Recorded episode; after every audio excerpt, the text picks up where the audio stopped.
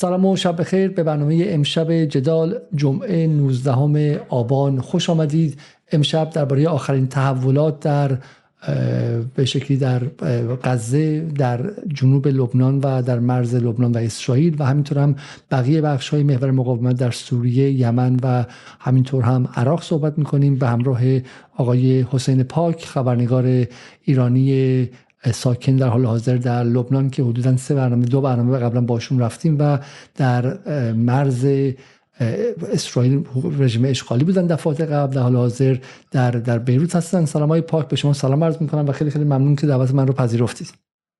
سلام و احترام خدمت شما و دغدغه مبارک و محترم شما در خصوص اتفاقاتی که در منطقه داره میفته. امیدوارم که بتونیم مفید باشیم برای بینندگان محترم برنامه جدال. خوب. پاک من می‌خوام برنامه امشب رو خیلی سریح و خیلی واقع روی سوالات مشخص شروع کنم. حدودا سعی می‌کنیم که حالا هر چقدر طول کشید نیم ساعت 40 دقیقه با هم دیگه اینجا صحبت کنیم. سوالات مخاطبان جدال در یوتیوب رو از شما خیلی سریع هم می‌خواهیم پرسید. به که مخاطبان کامنت هاشون مربوط باشه. لطفا با کلمه سوال شروع کنن. کامنت هاشون رو سوال دو نقطه که من بتونم اونها رو بیام و روی صفحه نمایش بدم و بپرسم. و بعدش هم شاید بتونیم بریم در space و خود مخاطبان با شما صحبت کنن و از شما سوالاتشون رو بپرسن که اون space رو هم اینجا در در یوتیوب پخش خواهیم کرد.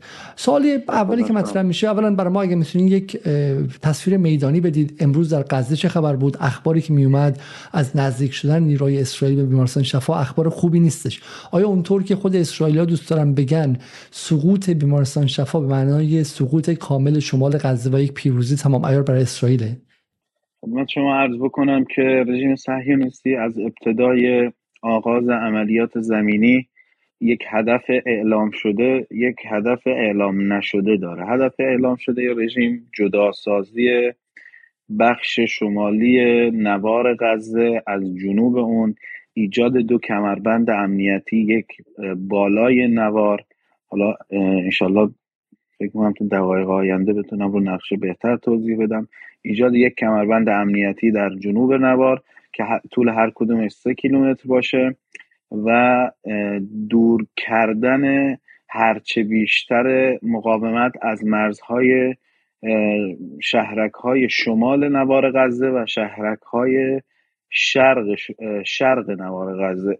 این هدف اعلام شده اونها هست که سعی کردن ابتدا از هجوم به بخش های شمالی و ساحل شروع بکنن و تونستن ساحل رو به کنترل خودشون در بیارن. این مساحتی که رژیم صهیونیستی تونسته به کنترل خودش در بیاره یک مساحتی هست که بهش میگن مساحت فارغ و مساحت خالی هست که تقریبا خالی از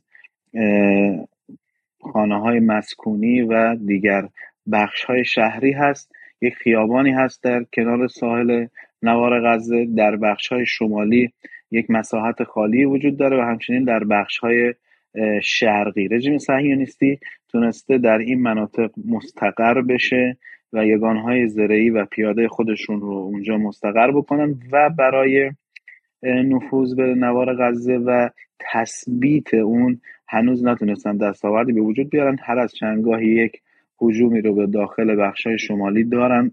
مثلا خیلی سعی کردن این روزها در کنار حمله هوایی شدید به مخیم اشاته یعنی اردوگاه ساحل به داخل اون نفوذ بکنن. هنوز نتونستن این اتفاق رو رقم بزنن و هر چقدر بیشتر بمباران می‌کنن مردم به خاطر اینکه بتونن روحیه نیروهای مقاومت رو حفظ بکنن آقای علیزاده نکته جالب اینه که میان به سمت مخیم اشاته اون خبرنگار نوجوان فلسطینی رو اگر بشناسید اون خبرنگار 14 ساله که اسمش عبود هست هنوز گزارش های خودش رو داره از مخیم اشاته برای ما مقابله می‌کنه برای ما میفرسته و خب رژیم سعی می‌کنه حضور خودش رو در بخش های اون رینگ چند عمق سه کیلومتری که می‌خواد ابتداعا تثبیت بکنه بعدا بتونه ورود بکنه به شهر غزه. چیزی به عنوان شهر غزه شاید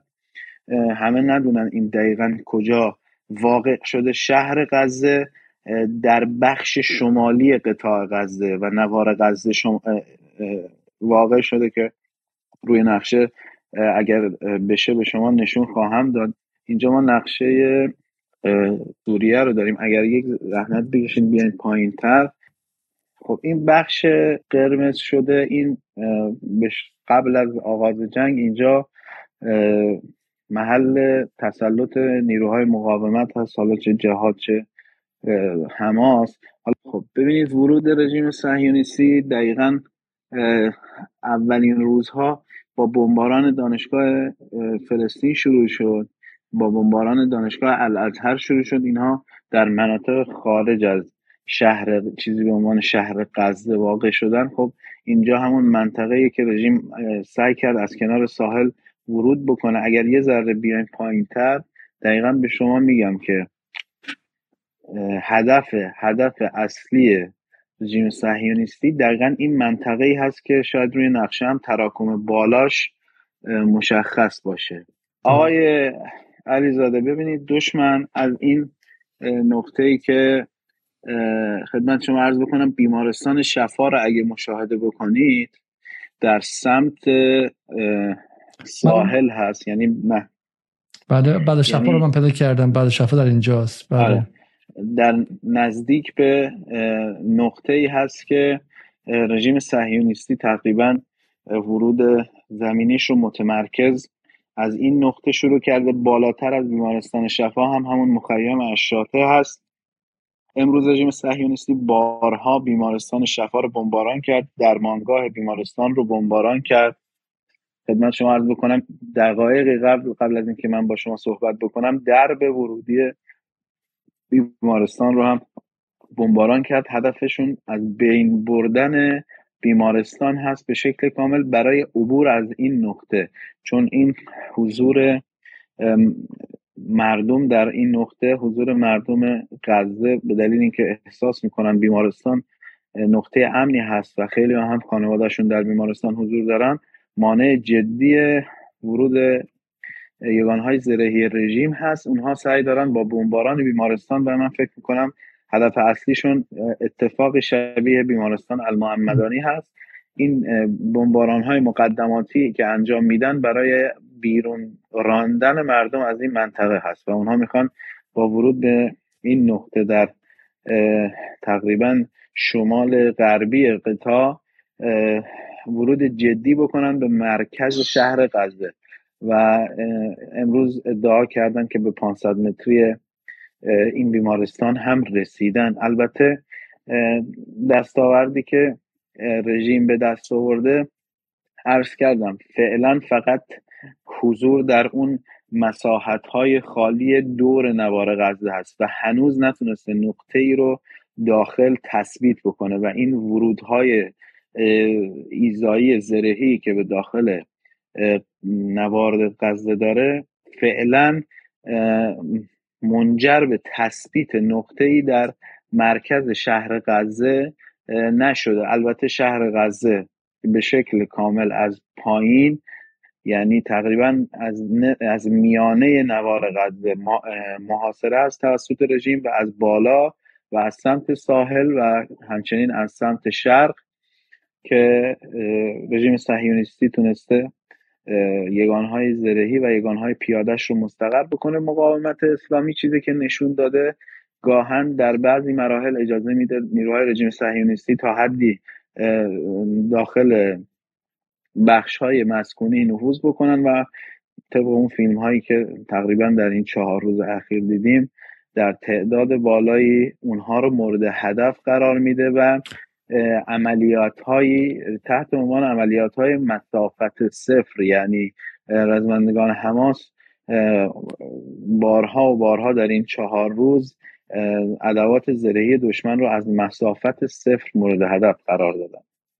من ایزه دارم که بالای میدار سوالات هم رو سریع از شما بپرسم و شما حالا تا اونجایی که می‌تونید سریع جواب بدید. اونجا هم که نمی‌تونید خب خیلی راحت به من و مخاطبان بگید که خب نمی‌تونید جواب بدید. بالاخره بحث امنیتی و غیره هم اینجا مهمه. شما فرمودین که به شکلی الان رزمندگان اومدن و زدن. من برنامه ای که می‌دیدم در برنامه برنامه های غرب رو و تلویزیون های غرب رو که رصد می‌کنم خب بخیر داستان متفاوت. داستان اینه که حتی اونهایی که حالا با, قضیه نه اینکه همدل باشن ولی به شکلی مثلا هم کسی مثل جرمی بوین در بی بی سی انگلیسی که بالاخره سالها اونجا بوده و به شکلی با منطقه آشناس و خیلی هم دیگه حالا به اون معنا pro اسرائیل صد درصد شاید حالا نباشه. و دیروز که از غزه شمالی گزارش می‌داد برای اینکه IDF اون رو بهش access داده بود و با خودش برده بودش به داخل غزه شمالی و فیلم هاشو در BBC World Service و در شبکه های داخل انگلستان هم پخش کردن. صداش میلرزید و می‌گفتش که من چنین سطحی از تخریب خرابی و حالا کلمه وحشیگری رو استفاده نکرد. ولی به قول معروف کارپت بومبینگ رو ندیدم. قشنگ مثل جایی که با با تخت کخت کرد حالا اصطلاح جرمی بوین این بود که این فقط شبیه کاری که روسا در حلب کردن و حالا می‌خواستی لگدی اونجا به بحث روسیه و بحث داستان سوریه بزنه. ولی برای حرفش این بود که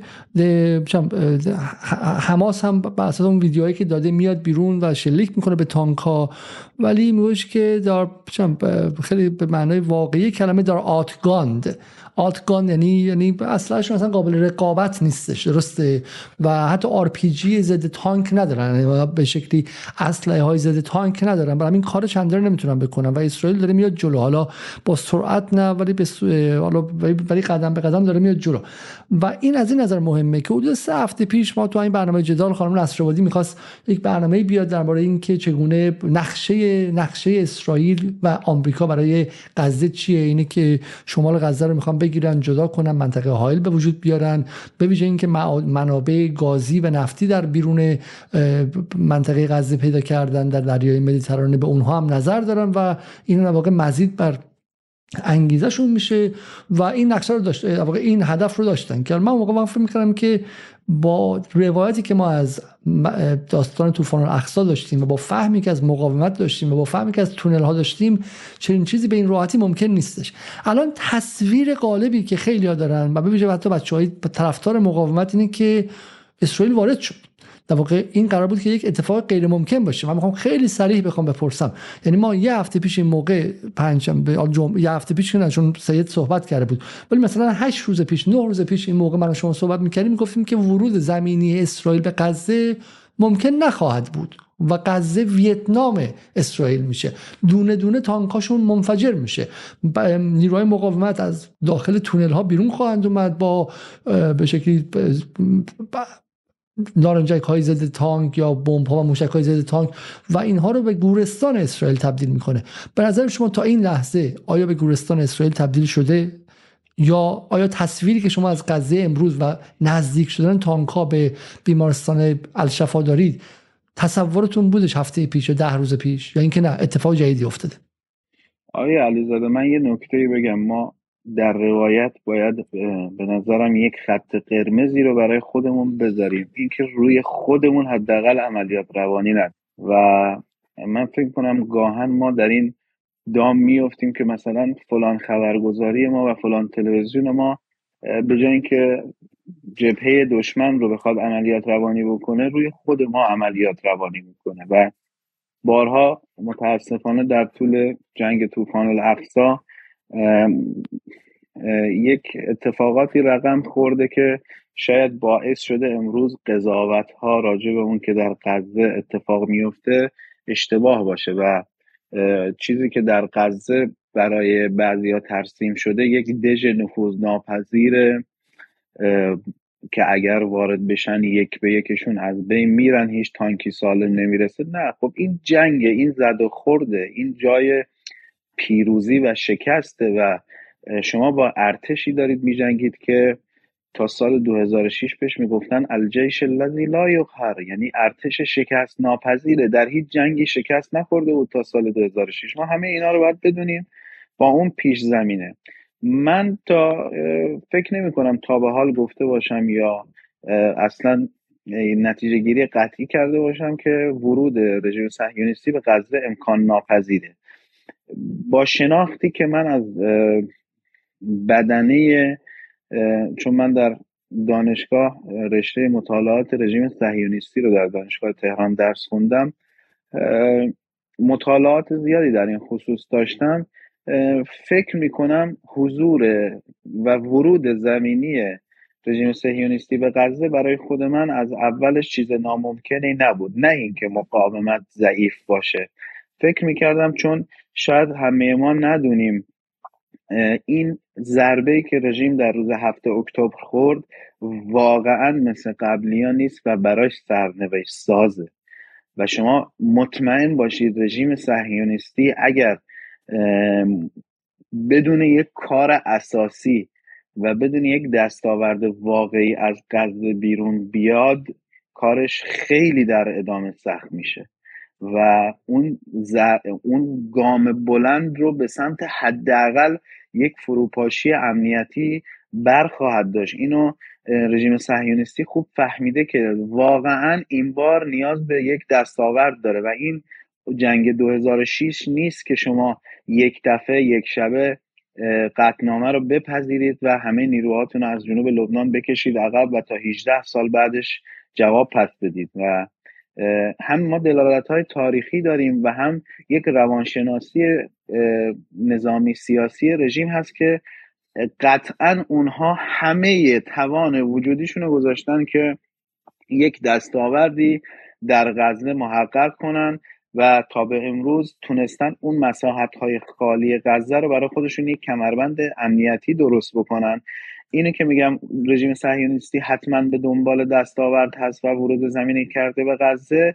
دال بر ضعیف بودن مقاومت نیست و من حتما معتقدم که حداقل بیش از 80 درصد توان مقاومت هنوز چه توان موشکی چه تونل ها و چه اتفاقات دیگه ای هنوز بر سر جای خودش هست و چیزی که شاید تو اخبار دنبال کرده باشید امروز ما موشک بارانی رو داشتیم از غزه به سمت تلاویو که از ابتدای جنگ مثل اون رو ندیدیم و باعث برخورد مستقیم شدن موشک هایی که و راکت هایی که از غزه پرتاب شدن.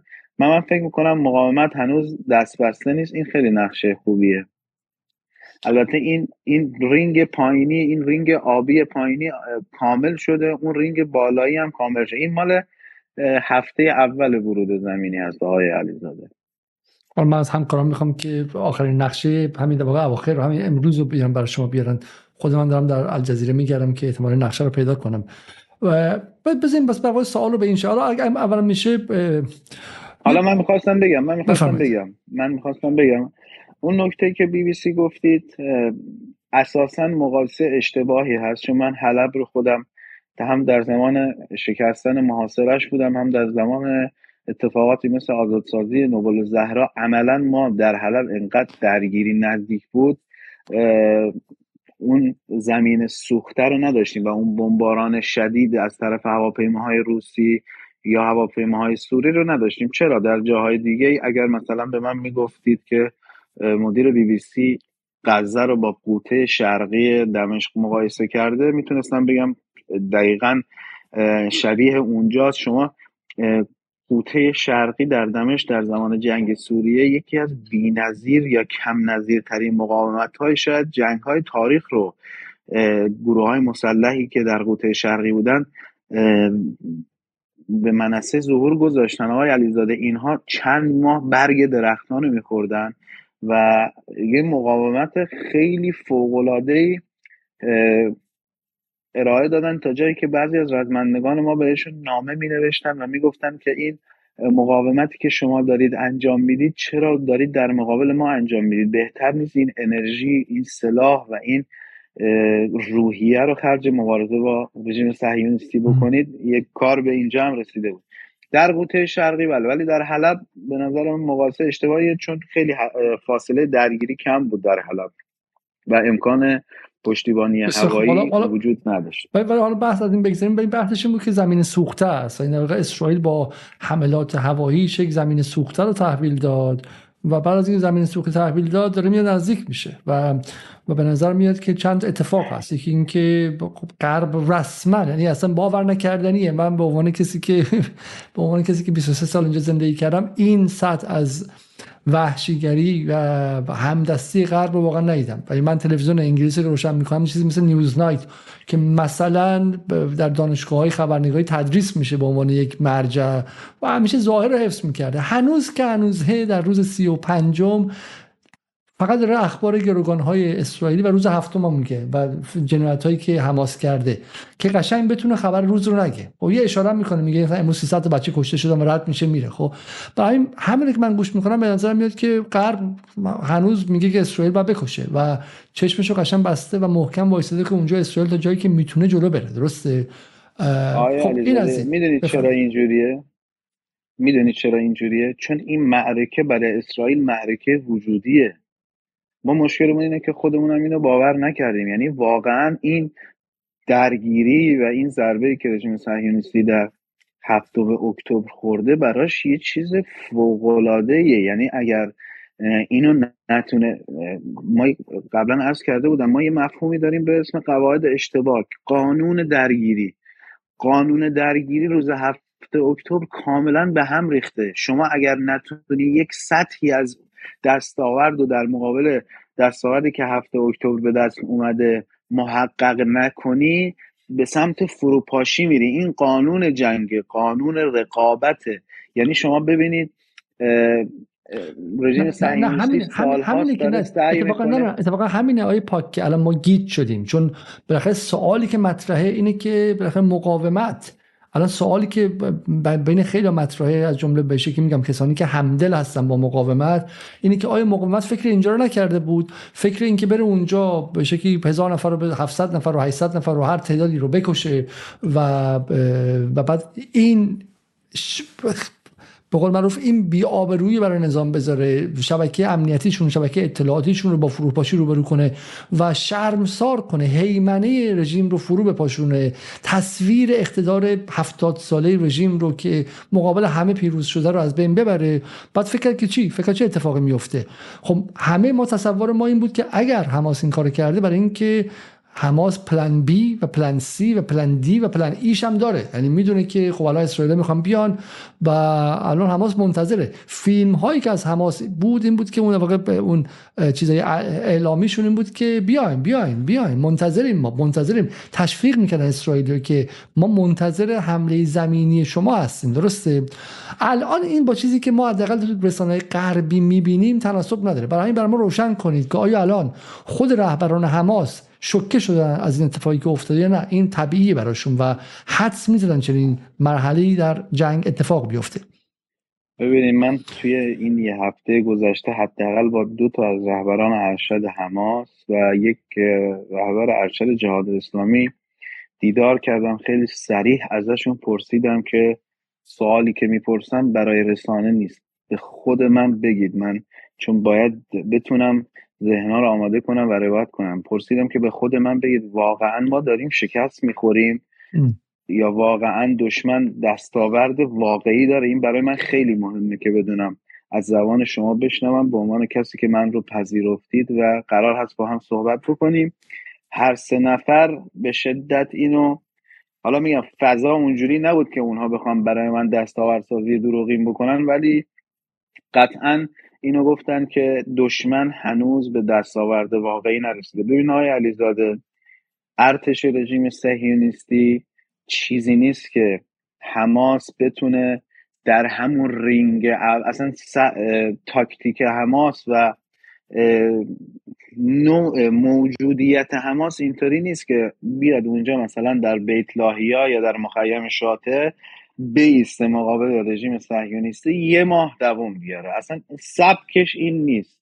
شاید اونی که امروز ما رو همه به قول عرب ها مفاجع کرده و تعجب کردیم اینه که بله تانک های رژیم داره میاد توی شهرها. من اینو می‌خوام به شما بگم حالا لزومی هم نداره من اینجا بخوام علکی روحیه بدم یا دروغی بگم. بالاخره به قول عرب ها الایام و بیننا یعنی بعدا معلوم میشه. اما چیزی که من فکر می‌کنم ما هنوز در پلن ای حماس هستیم و حتی وارد پلن بی هم نشدیم.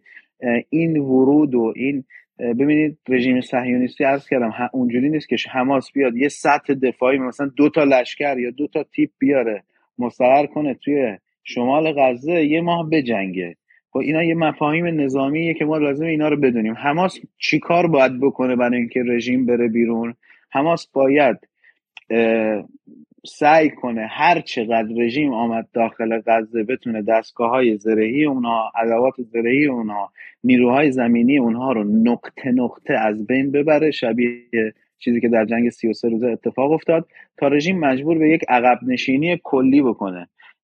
این که ما از حماس انتظار داشته باشیم با دو تا تیپ و دو تا لشکر مثلا در جنوب قطاع یا در نصف قطاع یا در شمال قطاع بیسته پشت سنگرها با رژیم درگیر بشه این اصلا چرا این انتظار رو از حزب الله باید داشته باشیم؟ حزب الله الان یه ارتشه خب؟ ولی حماس اصلا اینجوری نیست. حماس اینا اتفاقا شاید یکی اون نکات مهمی بود که سید حسن توی سخنرانیشون اشاره کردن ولی کسی توجه نکرد.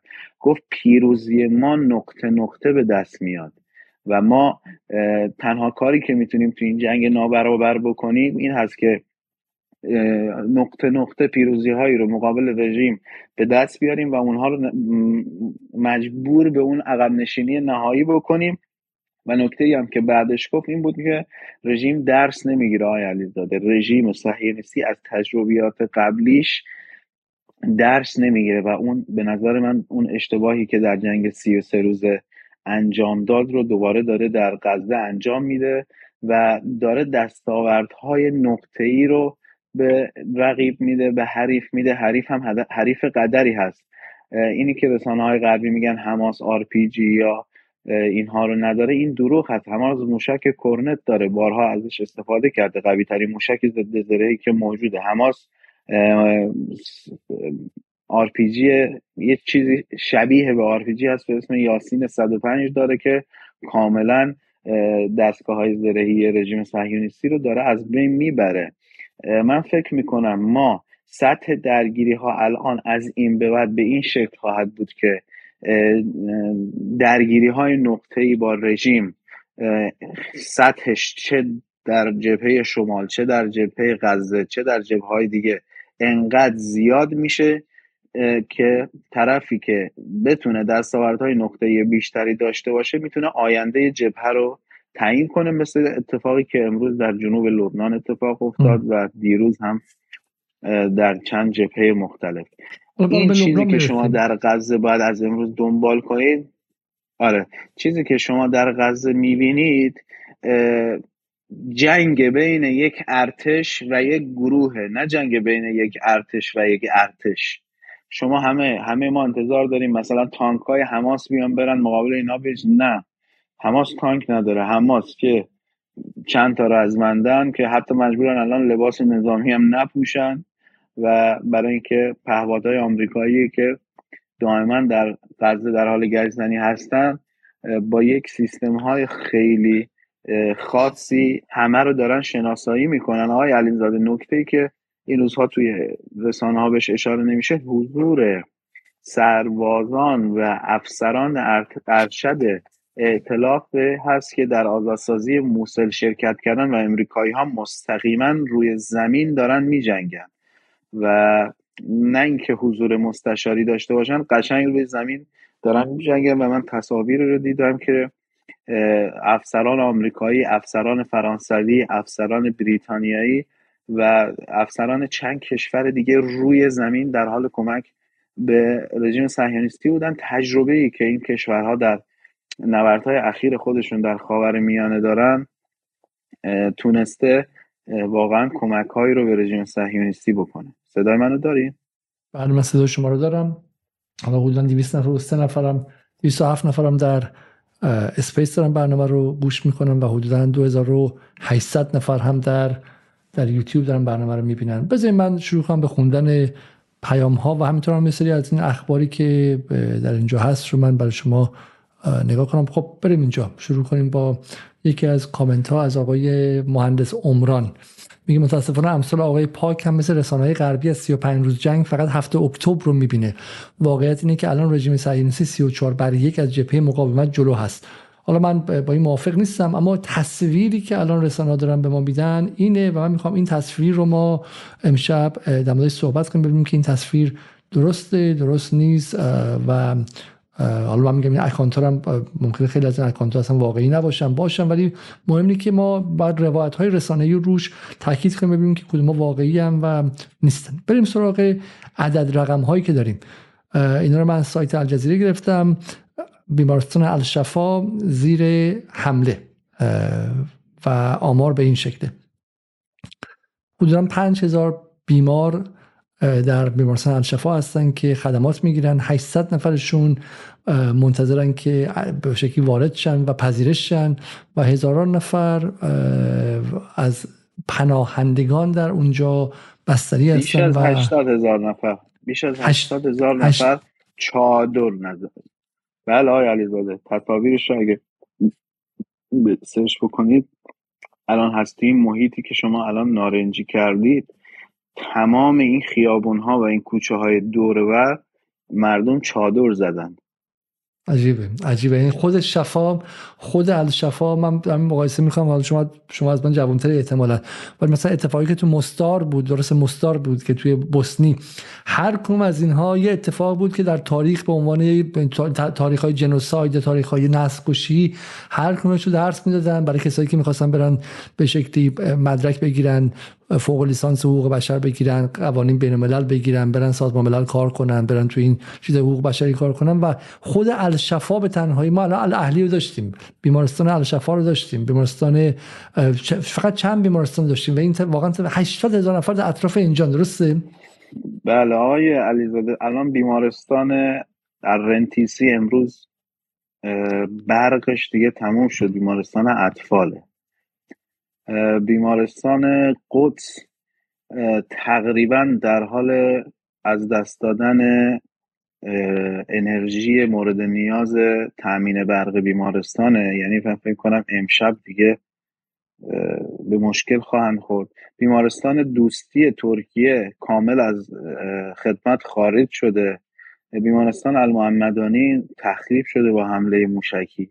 و رژیم صهیونیستی الان این از لحاظ تاکتیکی یکی از جدیترین موانع برای پیشروی خودش رو این بیمارستان ها و مردمی که حول این بیمارستان ها هستن می‌بینه و برای همین دائما امروز شاید بیش از 20 بار اطراف بیمارستان شفا رو بمباران کرد. یکی از این بمباران ها بعد از نماز صبح بود که همه این مردم خواب بودن و یک موشکی میان همین چادرها شلیک شد و مثلا طرف خواب بود یه دفعه اخواب بیدار شد دید نصف پاش نیست اون یکی دید نصف دستش نیست.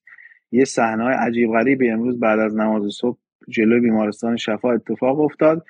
بیمارستان شفا و بقیه بیمارستان ها در غزه و مردمی که حول این بیمارستان ها پناهنده شدن مانع جدی هستن برای رژیم. سعی می‌کنه اینا رو از بین ببره به هر قیمتی شده چون رژیم برای اینکه فکر می‌کنه برای اینکه بتونه به دستاورد واقعی برسه باید شمال غزه رو خالی از سکنه کنه.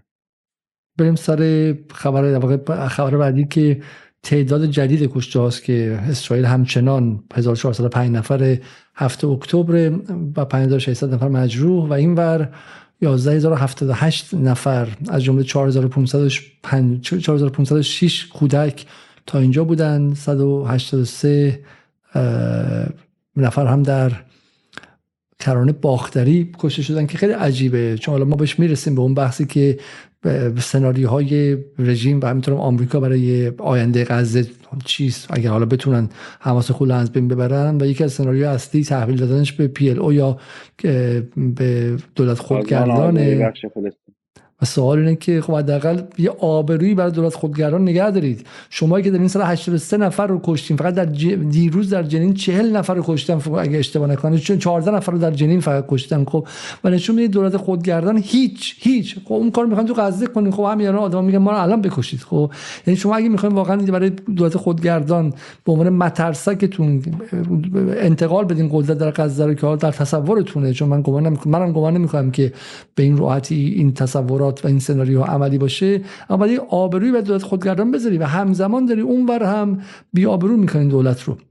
و 27400 نفر 90 نفر هم از جمله 8666 بچه در حال حاضر مجروح هستن. مجروح که میگیم اونجا خب بالاخره واضحه و این خارج از کسانی است که به زیر آوار موندن و هر از گاهی بدنهاشون میاد بیرون و ما بدنهای باد کردهشون رو می‌بینیم و واقعا تصاویر تصاویر آخر و زمانی و عجیبیه. خب من من می‌خوام این نقشم که حالا نقشه راه های غزه است یکی صلاح الدین خیابان صلاح الدینه و بعدی هم خیابان رشید خیابان الرشیده که در ساحل غزه است درسته؟ و این جاهایی است که باز می‌کنن در روز برای اون چهار ساعت توقف آتش انسان دوستانه. درست فهمیدم من یا نه؟ آقای علیزاده خیابون الرشید جز اون معابر مثلا امن نیست. خیابون الرشید اولین جاییه که اینها تونستن توش اون رینگ امنیتیشون رو ایجاد بکنن. اون خیابون اونی هم که در وسط نقشه مشخص هست عملا کسی ازش تردد نمی‌کنه چون یکی دو بار که ازش تردد کردن مورد بمباران قرار گرفتن. بسیار این هم یک آمار دیگه است که بیماری های واگیردار و بیماری های مصری هم در غزه بیشتر شده. upper respiratory infections در بیماری های تنفسی 54866 تا اسهال 33551 بیماری های پوستی 12635 تا و scabies و lice شپش و scabies من فارسیشو نمی‌دونم. اون بیماری که قبلا ملوان ها می‌گرفتن. اون هم 8900 تا و این هم نشون میده که واقع در اونجا وضعیت انسانی میگم هر لحظه به خطر میفته برگردیم سر بحثمون و اول از غزه شروع کنیم چون من می‌خوام برم به وارد لبنان شم. پس شما معتقدید که این اتفاقی که تا افتاده در یک کلمه آیا یک پیروزی برای یعنی پیروزی مقطعی هستش که اسرائیل بتونه حداقل به افکار بفروشه یا نه هنوز؟ اصلا اگر بود تا به حال این اتفاق افتاده بود و چون خود اونها هم می‌دونن فعلا حضور در این مساحت های خالی دور غزه دستاورد واقعی نیست و هنوز نتونستن حتی یکی از فرماندهان اصلی مقاومت رو از بین ببرن. هنوز آقای علیزاده دستاوردی ندارن واقعا. اگر دستاوردی بود میگم ما اینکه رو خودمون عملیات روانی کنیم رو من اصلا قبول ندارم. اگر دستاوردی بود می‌گفتم. و اینو هم از مطابعتم روی میدان و هم از صحبت هم با رهبران فلسطینی دارم میگم و اونها هم دلیلی نداره که بخوان به ما دروغ بگن.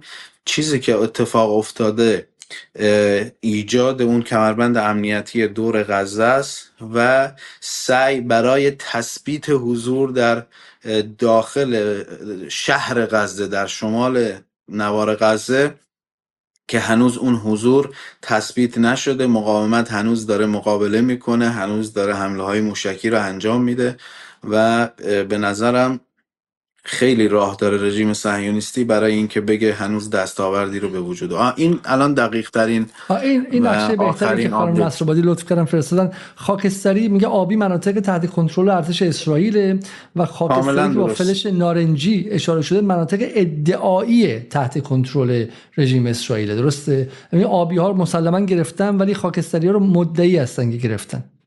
ببین آبی ها هم آقای علیزاده با عمق کمتر.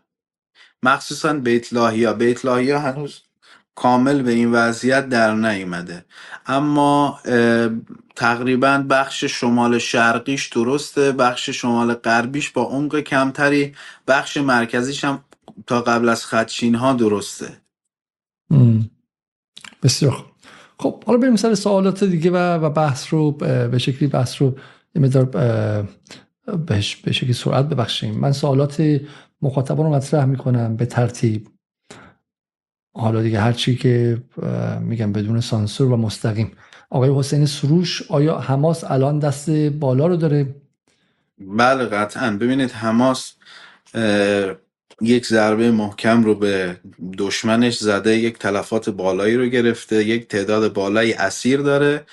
اگر بتونه مقاومت کنه دوام بیاره اون پیروزی های نقطه ای رو هنوز ادامه بده تا جایی که رژیم قانع بشه برای تبادل اسرا یا عقب نشینی از این نقاطی که خودش رو در اون تثبیت کرده به نظرم پیروزی برای حماس به دست میاد. اما فعلا حماس دست بالا رو داره به دلیل اینکه رژیم نتونسته داخل شهر تثبیت بشه نتونسته فرماندهان مقاومت رو بزنه نتونسته تونل ها رو پیدا بکنه و نتونسته توان موشکی مقاومت رو از کار بندازه.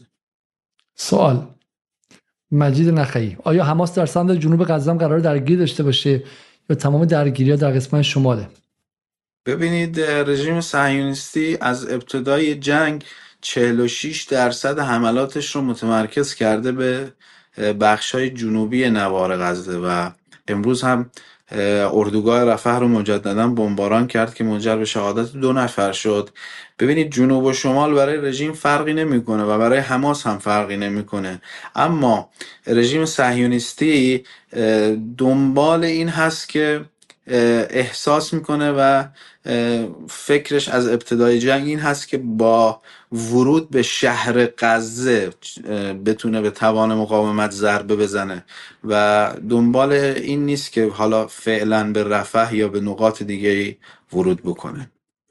خب همکار من خانم نصر این پرسه که طرح ارتش اسرائیل برای پمپاژ آب دریایی به داخل تونل های خونسا شده حماس. چقدر می‌تونه عملی باشه؟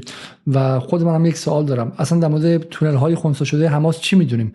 تا چه حدی ادعاهای اسرائیل در خونسا سازی بخش عمده از شبکه تونل های حماس در شمال غزه واقعیت داره و تا چه حدیش هم پروپاگانداست آقای علیزاده به نظر من رژیم صهیونیستی اگر تونسته بود تا به حال حتی یک تونل رو از بین ببره یا به شبکه تونل ها آسیبی برسونه الان گوش فلک رو پر کرده بود و در مذاکرات هم دست بالا رو می‌تونست بگیره اما هنوز این اتفاق نیفتاده. طرحهایی مثل پر کردن تونل ها با گاز اعصاب یا پر کردن تونل ها با آب دریا هم بیشتر عملیات روانیه و امکان اجرایی نداره در غزه.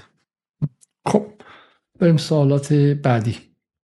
سوالات بعدی من به ترتیب همینجوری گفتم. هر کسی سوال داره بعد در ابتدا بنویسه که سوال هستش و مال به سوالات درباره محور مقاومت می‌رسیم. ولی اول سوالات درباره خود غزه رو بپرسیم. و خب، ببخشید. من کلمه سوال رو فقط سرچ می‌کنم.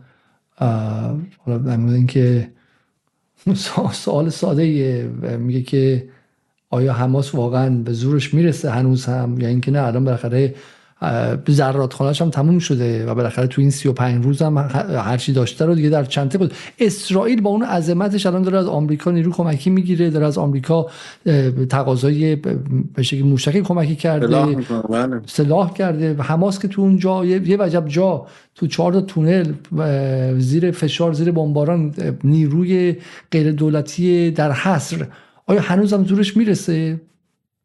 آقای علیزاده پاسخ به این سوال اینه که حماس الان آیا راه پیروزی داره؟ قطعا سوال اینه که بله. حماس چطوری می‌تونه پیروز بشه؟ حماس چطوری می‌تونه زورش برسه؟ زور رسیدن حماس یعنی اینکه انقدر نقطه نقطه به رژیم صهیونیستی تلفات وارد کنه یا به تعداد اسرا اضافه بکنه که رژیم صهیونیستی بتونه که رژیم صهیونیستی عقب بشینه. چیزی شبیه جنگ 33 روزه. ببینید تو جنگ 33 روزه رژیم صهیونیستی رسیده بود به نبتیه رسیده بود به دروازه رودخانه لیتانی. اما یه دفعه ای اونا رو همه رفت عقب. یعنی رژیم وقتی یه ضربات اساسی می‌خوره وقتی ناوهاش رو حزب الله با موشک های ضد ناو زد فهمید که باید عقب بشینه. دستاوردهای نقطه ای اگر حماس همینجوری ادامه بده و دوام بیاره به نظرم بله زورش می‌رسه. سوال کلیدی. آیا غزه سقوط می‌کنه؟ من پاسخم به این سوال اینه که قطعا نه. واقعا با این با این یقین بالاخره یه ماه دو ماه دیگه ما اینجا باز با همدیگه خواهیم بود و این تیکه ویدیو شما ما نه ما هر روز با هم خواهیم بود. ولی ببینید غزه سقوط کنه ببین این یه دومینوه. اگر ما به سقوط غزه راضی شدیم باید منتظر سقوط جاهای دیگه هم باشیم. برای همین غزه سقوط نمی‌کنه. بسیار حالا به سوالات دیگه ای که دوستان همش در مورد بهش نقش ایران هست بهش می‌رسیم. این خبر درست حالا نمی‌دونم آقای احسان توقیانی میگه که لحظات پیش کانال 14 اسرائیل خبر داره نیروهای صهیونیست در غزه کمین خوردن و ارتباطشون با نیروهای ساحلی قطع شده و پنج تانک هم منهدم شده. درسته؟ من چرا باید کانال 14 اسرائیل چنین خبر شکستی رو بده؟ وقتی که بالاخره در طی جنگ قاعدتا باید رسانه های اسرائیل تحت کنترل باشن. نه من بای ندیدم. امیدواریم درست باشه. سوال ساده ای که هست از آقای سامان مرادی سوال خوبیه. آیا امکان رساندن سلاح به حماس وجود داره در این لحظه؟ یا خیر در صورت خالی شدن تسلیحات یا حداقل مواد ساخت سلاح و راکت چه اتفاقی میفته مثلا سوال خوبی فعلا در وضعیت جنگ بعید می‌دونم. امکان حمل و نقل سلاح به حماس وجود داشته باشه قطعا نه. اما فکر می‌کنم حماس و جهاد اسلامی حداقل به اندازه یک سال دیگه برنامه ریزی درگیری با رژیم رو دارن. کجا؟ آخه وقتی که تمام مناطق بمباران شده به زودی احتمالا دسترسی به تونل ها سخت خواهد شد و غیره. کجا؟ چجوری آقای علیزاده درک ما درک ما درک ما از تونل ها درک درستی نیست. خب شما باید اینجوری فکر کنی یه قزه دیگه اون پایینه. من من دقیقا همینجوری فکر می‌کردم های پاک تا قبل از اینکه قضیه شمالی این اتفاق درش بیفته و واقعا واقعا تصور من این بود که یه قضیه دیگه اون پایین هست. الان یه مقدار شاید شاید یه مقدار ایمانم کمتر شده به اون قضیه زیرزمینی. نه نه قطعا هست و انقدر این شبکه پیچیده است. می‌بینید رژیم صهیونیستی میاد داخل شهر. این رژیم صهیونیستی که داره از پیچیده ترین سیستم های حرارتی برای پیدا کردن این تونل ها استفاده می‌کنه و اگر شما گراف چرخیدن این سیستم های جاسوسی امریکایی رو ببینید واقعا جنون آوره ولی نتونسته اینا رو پیدا بکنه. به نظرم اینا هم می‌دونن آقای علیزاده چی جلوشونه هم نمی‌خوان کامل یعنی بگن آقا باشه تا این حد اومدیم کافیه. واقعا اونا هم وضعیت سختی دارن. بریم سوال سوال کی آی کیان. این روزها ورق جنگ به کدام سمت میره کفه ترازو به کدام سوز؟ از منظر آینده شناسی جنگ اسرائیل در ابتدا در حالت پدافندی بود اما این روزها در حالت حمله و آفندی است. امروز رژیم صهیونیستی در جبهه غزه در وضعیت هجومیه اما در جبهه شمال و جبهه های دیگه در حالت دفاعی سنگینه و همین امروز رژیم صهیونیستی تا عمق 14 کیلومتریش بمباران شده. بسیار خوب. من حالا ببخشید چون در اسپیس مشکل پیش من آقای یونسی رو اضافه کنم. از آقای قرشی هم می‌خوام که اگر می‌تونم بیام بالا و باشن که ما مشکلی به وجود نیاد برامون. بسیار خوب. من آقای قرشی رو بسیار من خب دوستان می‌تونم بشنوم برنامه برنامه عذر می‌خوام ازتون. خب سوال بعدی و میگم حالا سوال یواش یواش می‌رسیم به سوالات مربوط به ایران و و لبنان که شما احتمالا در اونجا مسلطه هستید. آیا رژیم موفق به بیرون راندن کامل مردم از شمال غزه و اشغالش میشه؟ فعلا که نتونسته حتی مردم رو از اون مناطق بیرون کنه. ببینید مردم غزه این حقیقت رو می‌دونن که اگر شمال نوار غزه سقوط بکنه و شهر غزه سقوط بکنه دیگه این منطقه غیر قابل بازگشته و اون ترانسفر رو خواهد داد. برای همین مردم هم سعی می‌کنن تا جایی که می‌تونن توی مناطقی که حضور دارن بمونن مخصوصا توی مخیم اشاتی و نقاطی مثل اون با بمباران شدیدی هم که اتفاق میفته هنوز مردم اونجا موندن و همین موندنشونه که پیشروی دشمن رو خیلی کند کرده. حسین زن می‌پرسه چرا حماس از اسیران اسرائیل استفاده برای آتش بس نمی‌کنه؟ تا حالا کرده درسته؟ این به اسیران یه نقطه ای که نتانیاهو خیلی سفت سرش وایستاده. و من به خاطر اینکه شایبه یهود ستیزی داره این کلمه رو میدم لطفا از کلمه صهیونیستی استفاده کنید. خب نتانیاهو خیلی محکم ایستاده پاک درسته؟ و میگه که اول آتش اول آزادی همه اسرا بعد آتش بس. بعد آتش بس موقت. ببین این کلمه آتش بسی که در این روزا میشنویم و در مذاکرات هم مطرحه هیچ هیچ کدام از دو طرف تا به حال آتش بس دائم رو مطرح نکردن و بحث بر سر تعداد روزهای اون آتش بس موقت حماس میگه ما همه اسرا رو آزاد می‌کنیم. در مقابل 6000 اسیر فلسطینی رژیم صهیونیستی میگه که شما همه اسرا رو آزاد کنید. ما یک روز بهتون آتش بس انسانی میدیم.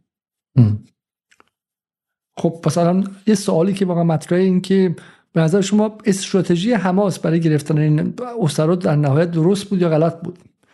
ببینید چون اینا بر تجربه قبلی آقای علیزاده استناد کرده بودن و این عملیات کرده بودن و تا حالا هیچی نتونسته بود این تعداد از رژیم صهیونیستی اسیر بگیره. یعنی شما کل جنگ 33 روزه به خاطر دو تا اسیر اسرائیلی شروع شد و پایانش هم تبادر شد و حزب الله شهید سمیر قنتار رو گرفت و به اون چیزی که می‌خواست رسید. فکر کنم حزب حماس بر اساس اون تجربه تاریخیش یک تعداد بالایی رفت اسیر گرفت از رژیم برای اینکه بتونه اون 6000 نفر رو آزاد کنه. قبلا در مراحل مختلف این تجربه وجود داشت. فکر می‌کنم اگر حماس بتونه بیشتر از این دوام بیاره و انشالله دوام خواهد آورد و مقاومت کنه. نه اینکه بتونه همه اسرای فلسطینی رو آزاد کنه ولی یه بخش زیادی از اونها حداقل برای تایم موقتی آزاد میشن. بسیار مشکل شما می‌دونید چی هست های علیزاده؟ شما الان این اسرای فلسطینی رو هم آزاد کنی بعد بیان کجا؟ بعد نمیان که توی غزه میان تو مناطق تحت سیطره آقای محمود عباس. برسن اونجا رژیم صهیونیستی اسراشو تحویل بگیره دوباره تشکیلات خودگرا اینا رو همه تحویل رژیم میده. بسیاری خب نه من متوجه هستم ولی یه واقع شاید اسرائیل شاید به شکلی مقاومت بعد فکر این لحظه رو می‌کرد که فکر این لحظه رو می‌کرد که وقتی 1400 نفر از اون طرف کشته شده از یک روز سطح به شکل اون حساسیت های اون هم درباره نیروی انسانشون عوض میشه دیگه. دقیقا همین که میگه درسته. یعنی ما می‌دونیم که اسرائیل وقتی که 5 نفرشون کشته می‌شدن می‌رفت که انتقام بگیره 500 نفر از این ورا بکشه 50 نفر بکشه یک به ده یک به 50 تا بگه که آقا برای ما جان انسان همون مهمه تا این احساس سکیوریتی و امنیت رو به جامعه بده. وقتی 1400 نفرشون رفتن خب دیگه اینم به شکلی پوسکلوف شده دیگه. درسته؟ و براش 200 نفر دیگه و سطح آقای سطح تنش براش رفته بالا. ببینید من فکر کنم اسرائیل دیگه از روز هفته اکتبر به بعد به عدد فکر نمی‌کنه. قبلا خیلی فکر می‌کرد. قبلا خیلی حساب کتاب می‌کرد روی عدد تلفات عدد اسرا. ولی بعد از هفته اکتبر دیگه این فاکتور برای اونها هم حذف شده و ضربه ای که خوردن فقط دارن به این فکر می‌کنن چجوری اینو جبران کنن. تو مراحل مختلف هم انتظارات مختلفی رو مطرح کردن. یه بار گفتن که ما می‌خوایم حماس رو کلا از بین ببریم. بعدا گفتن می‌خوایم رهبران حماس رو از بین ببریم. بعدا گفتن می‌خوایم القسام رو از بین ببریم. بعدا گفتن می‌خوایم اسرا رو پس بگیریم. بعدا گفتن می‌خوایم کنترل امنیتی.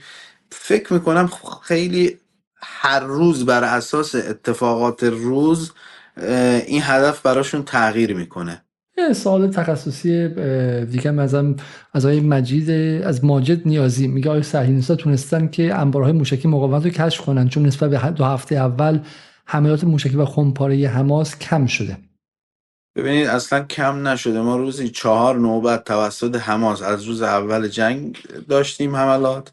هنوز روزی همون چهار نوبت هست. سه نوبت شهرهای غلاف غزه رو می‌زنه. یعنی شهرهای همسایه نوار غزه. یک نوبت تلاویو یه نوبت هم که جهاد اسلامی هر شب ساعت نه تلاویو رو می‌زنه. اسمش توقیت البهاء. بسیار خوب. حالا اگر وایسید من از آقای یونسی می‌خوام که به شکلی account شون رو update کنن چون ما در space با مشکل روبرو هستیم و مرتبشون قطع میشن و و تا اون موقع شاید من مجبور شم که برنامه رو خودم از اینجا پخش کنم. من از دوستانی که در space هستن عذرخواهی می‌کنم. از آقای یونسی می‌خوام که account توییترشون لطفا update کنن. اگه کسی دیگه هست که می‌تونه از طریق یوتیوب برنامه رو پخش کنه ممنون میشم کمک کنن و دوستان اگر واقعا تقاضا دارن بیان بالا برای اینکه به ما کمک کنن برای این قضیه. و من فعلا صدا رو سعی می‌کنم خودم از اینجا پخش کنم اگرچه کار آسانی نیستش. خب بریم سر سوال سر سوال بعدی. و اون همین که آقای مهدی. شما انگشتتون که اینجوری می‌کنین این سافتور و نرم افزار ما خود به خود این کار انجام میده. خب سوال بعدی این که آقای مهدی میگه چرا همه تحلیلگران صورت سوال رو پاک کردن؟ در صورتی که باید قبول کنیم اسرائیل حمله زمینی کرده و پیشروی هم داشته. ما قبول کردیم. آیا و این پیشروی هم حداقل حالا با سوال اینه حالا من گرم وارد سوال بعدی میشم. سوال اینه که بالاخره مقاومت گفته بود و به ویژه حزب الله گفته بود که اگر وارد حمله زمینی شن و وارد غزه ورق برخواهد گشت. و شاید برای همینه که ورود زمینی اسرائیل به غزه توسط محور مقاومت به یک خط قرمز جدی تبدیل شده بود بیش از هر چیزی. و به آقای علیزاده واقعا ورق برگشته متاسفانه این فضای رسانه‌ای حاکم اجازه نمیده این صداها به مردم برسه. یعنی شما ما دو روز توی جنوب لبنان توی یمن و توی سوریه و توی عراق درگیر جنگیم دیگه. نمی‌دونم چجوری باید بگیم. ما کاملا درگیر یه جنگیم. من نمی‌دونم دیگه ما انتظار از حزب الله چی داریم توی این مرحله؟ حالا اون فیلم و عکسایی که برای شما فرستادم حزب الله دیگه نیروی زمینی مستقر کرده تو مرز و داره رسما اینو منتشر می‌کنه. عمق رو زده. یه پهباد تقریبا هزار و چندین کیلومتر از سوریه پا شده اومده ایلات رو زده. پایگاه های آمریکایی حداقل روزی چهار نوبت زیر آتشن. خدمت شما عرض بکنم از یمن موشک میاد. خب شما آمدیم و مثلا الان ما یه ورود زمینی از یه نقطه به رژیم داشتیم اومد دوباره پس گرفت. همه شما و ما با هم سرخورده میشیم. به نظرم تاکتیکی که مقاومت داره پیش میره و اون افزایش تنش پلکانیه که مثلا بعضی روزا این به جای یه پله بالا بره یه دفعه میپره. مثلا این دو روز اینجوری بوده. به نظرم نزدیک اون نقطه غیر قابل بازگشتیم. خیلی بهش نزدیکیم.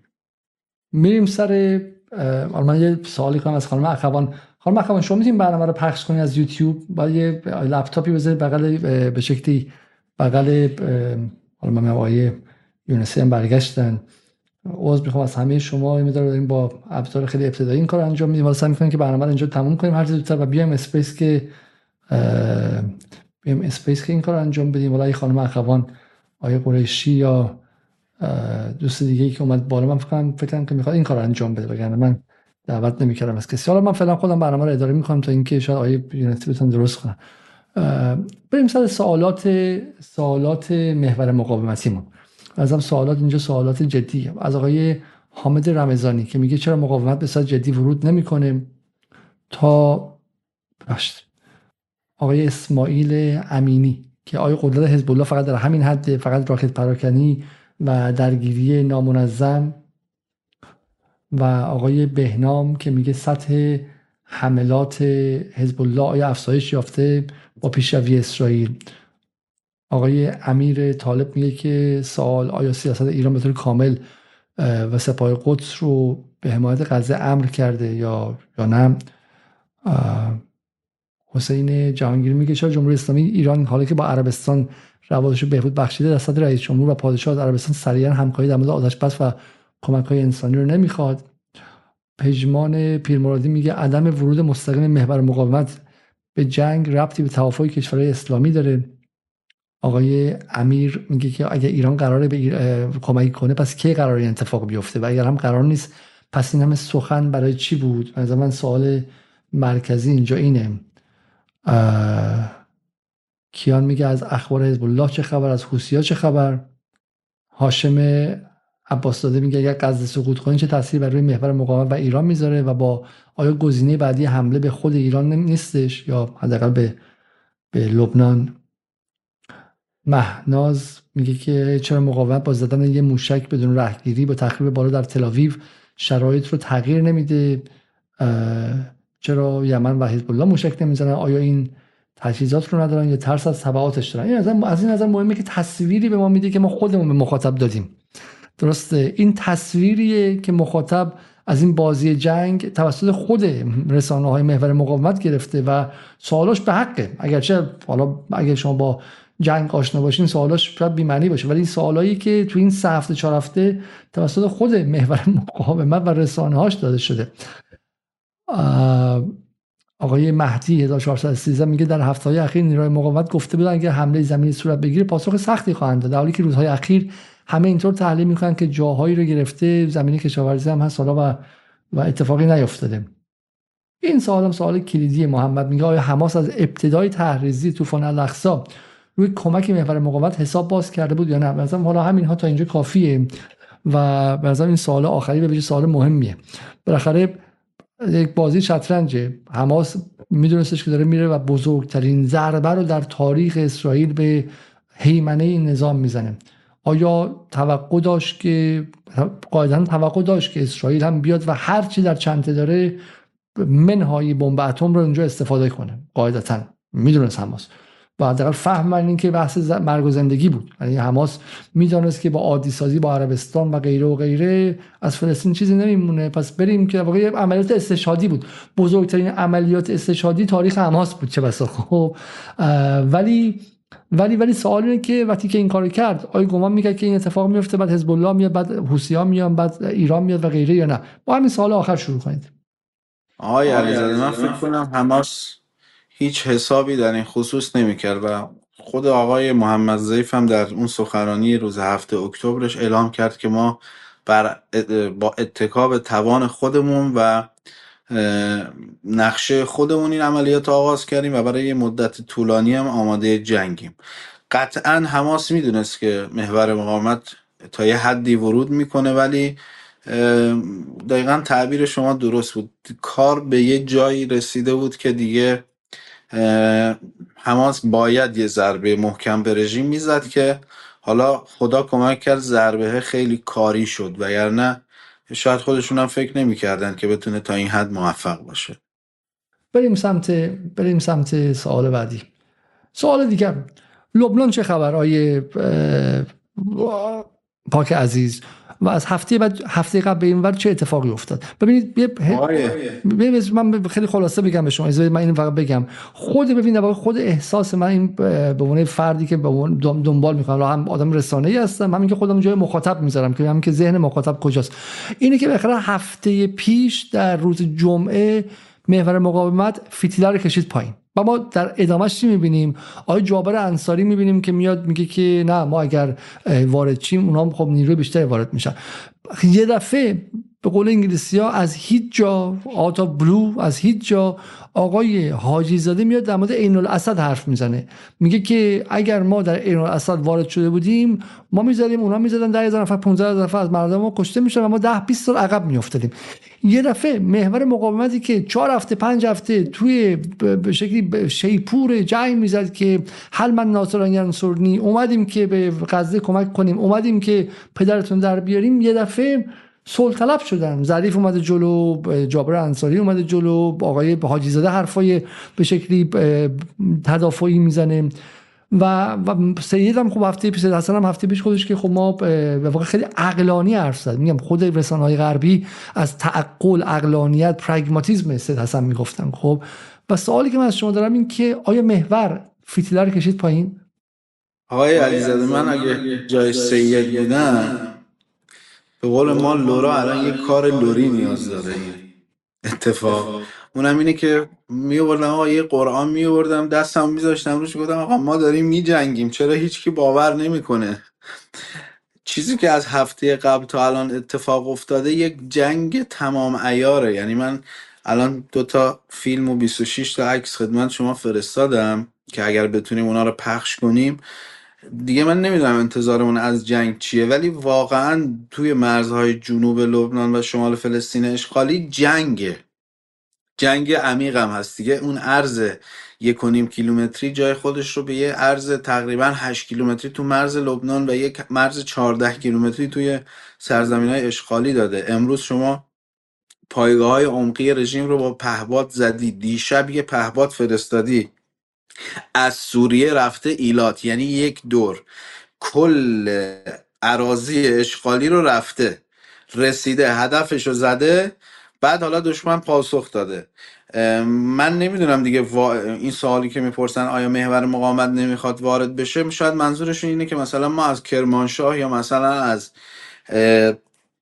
جاهای دیگه حمله کنیم که این فعلا قطعا وقت این نیست. بعدا هم ما به نظر من نیروهای مسلح ایران واقعا اینو شعاری نمیگم. واقعا گروه های مقاومت می‌تونن رژیم صهیونیستی رو حریف باشن. نیازی نیست نیروهای مسلح ایران ورود بکنن و اینکه ما ایران باید سطح خودمون رو نگه داریم.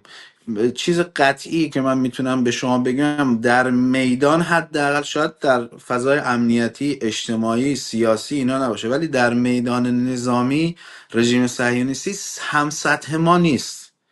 خب اینو تو ذهن خودمون حل کنیم. اینی هم که آقای حاجی زاده یا ظریف یا هر کی به نظر من این یک تاکتیک هست در سیاست با مطالعاتی که من داشتم و دارم. و چیزی که در صحنه سیاسی داره اتفاق میفته در میدان 180 درجه فرقش داره اتفاق میفته. حزب الله تا اینجا دیگه وارد درگیریه. دیشب هفت تا شهید داده. امروز با پهباد حمله کرده. برای اولین بار از موشک نقطه زن استفاده کرده. خدمت شما عرض بکنم نیروی زمینی تو مرز مستقر کرده. تصاویرشون رو منتشر کرده. و فکر می‌کنم جنوب دیگه جنگه. سایر اجزای محور مقاومت یمنی ها فکر می‌کنم هنوز اون ضربه جدی رو نزدن ولی هر چقدر شرایط تو غزه تغییر بکنه یمنی ها جدیتر میشن. عراقی ها وظیفهشون درگیری با آمریکایی هاست که دارن انجام میدن. خدمت شما عرض بکنم سوریه سپرایز بود. من همیشه می‌گفتم توی ارتباطات قبلی سپرایز توی سوریه است. اون پهبادی که میاد هزاران کیلومتر سرزمین اشغالی رو عبور می‌کنه بدون اینکه رهگیری بشه بدون اینکه تو رادار دیده بشه به هدفش می‌خوره. اینجا نقش سوریه برای ما معلوم میشه که سوریه چه نقش محوری داره. در آینده هم همین سوریه به میدان اضافه شده. و جبهه سوریه هم اگر برای رژیم جدی تر بشه به نظر من یه خورده تاباوریشون کمتر میشه. و چیزی که من امروز دیدم دیروز دیدم در جبهه جنوب خدا ایشالله کمک بکنه در روزهای بعدی. فکر می‌کنم اگر رژیم صهیونیستی از این حجوم زمینی کوتاه نیاد دیگه ما وارد جنگ شدیم و باید شاید منتظر اون نقطه غیر قابل بازگشت باشیم. مشکل این که مردم هی از من و شما و رسانه ها سوال می‌کنن آیا محور مقاومت و واقعا والله محور مقاومت وارد شده؟ حزب الله هفتاد تا شهید داده. دیشب فقط هفت تا شهید داده دیگه. من نمی‌دونم معنی وارد شدن چیه. قطعا حزب الله دیگه به پایگاه زدن اکتفا نکرده. حزب الله شهر کریات اشمونه رو تو همین هفته زده. دوبارم زده. خدمت شما عرض بکنم عمق رژیم صهیونیستی رو همین امروز سه بار زده یعنی سه تا پهباد رفتن پهباد انتحاری عمق زدن. دیگه کار از پایگاه گذاشتن و تاسیسات گذاشتن آقای علیزاده عبور کرده. مقاومت تصمیمش فعلا من احساس می‌کنم اینه که از جنوب لبنان باید فشار رو بیشتر کنه و فشار رو بیشتر کرده. جبهه جدیدتر و اون سپرایز ها هم شروع شده. باید ببینیم تاباوری رژیم صهیونیستی در مقابل این اتفاقات چجوره. واکنشی که به حمله پهبادی نشون دادن خیلی واکنش سختی بود و نشون دادن که آماده جبه های دیگه هستن. ولی به نظر من از روی ضعف بود یه همچین واکنش شدیدی نشون دادن و باعث شد که یه مقدار برای ما توضیح بدیم یه مقدار توضیح بدیم واکنش چی بودش. ماجرا رو اصلا در لبنان بگیم شاید خیلی نشنیده باشن. ماجرا چی بودش؟ ببین یه پهوادی بلند میشه. بله. یه پهوادی بلند میشه حالا از یه مبدعی که حالا دقیقا نمی‌خوایم بگیم از کجا. از این مبدعی پهباده بلند میشه از شمال عراضی اشغالی یعنی از منطقه جولان اشغالی و دریاچه تورایی وارد میشه. میره جنوبی ترین نقطه سرزمین های اشغالی در, در شهر ایلات منفجر میشه. حالا یه هدفی رو از بین می‌بره. به دلیل سانسور رسانه‌ای شدیدی هم که رژیم اون منطقه براش خط قرمزه. یکی از شریانهای تجاری رژیم اون منطقه. بسیار خوب. آقای قرشی سلام و شبتون بخیر. گمانم شما حرفای آقای پاک رو شنیدید خب و واقع حرف این که مقاومت در حالا به حال یمن تا حد زیادی گفتن که اونقدر افکتیو یا موثر نبوده ولی گفتن که مقاومت در حداقل در لبنان سطح تنش به شدت بالا رفته. هفت شهید از روز گذشته تا امروز و عدد کمی نیستش. و همینطور هم گفتن که بحث پهبات هایی که گمانم یه مقدارم معذوریت داشتن که بخوام کامل صحبت کنم ولی پهبادی که امروز از سوریه حرکت کرده و حدود هزار کیلومتر بدون اینکه رهگیری بشه تا داخل خاک اسرائیل تا ایلات رفته و عملیات انجام داده اتفاق مهمی و به شکلی یک تغییر دهنده موازنه جنگ و معادلات جنگ محسوب میشه. و اگر ما این رو بپذیریم شاید بشه گفت که شاید بشه گفت که ایران وارد جنگ شده همین الان. وقت شما بخیر خسته نباشین. سلامت می‌کنم خدمت همه دوستان. واقعیتش آقای علیزاده ببینید ما توی همین اسپیس اگر یادتون باشه ظرف دو هفته گذشته مدام گفتیم که قرار نیست که بزرگا وارد جنگ بشن. یعنی به هر حال تفاهماتی با به وساطت انجام شده که حداقل آمریکا و ایران تا اطلاع ثانوی قرار نیست وارد مستقیم وارد جنگ بشن.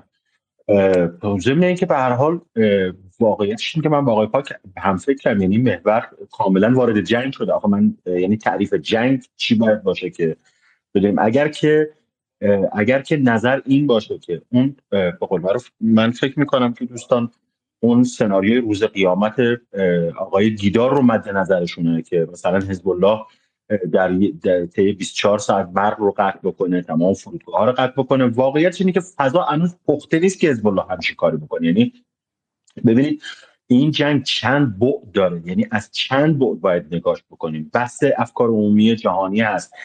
این یک دست شدن افکار عمومی جهان به نفع فلسطین و فشار آوردن سنگین به نفع یعنی به, به سیاست مدارانشون شما تصور بکنید اگه حزب الله مثلا سه هفته پیش وارد جنگ بزرگ می‌شد.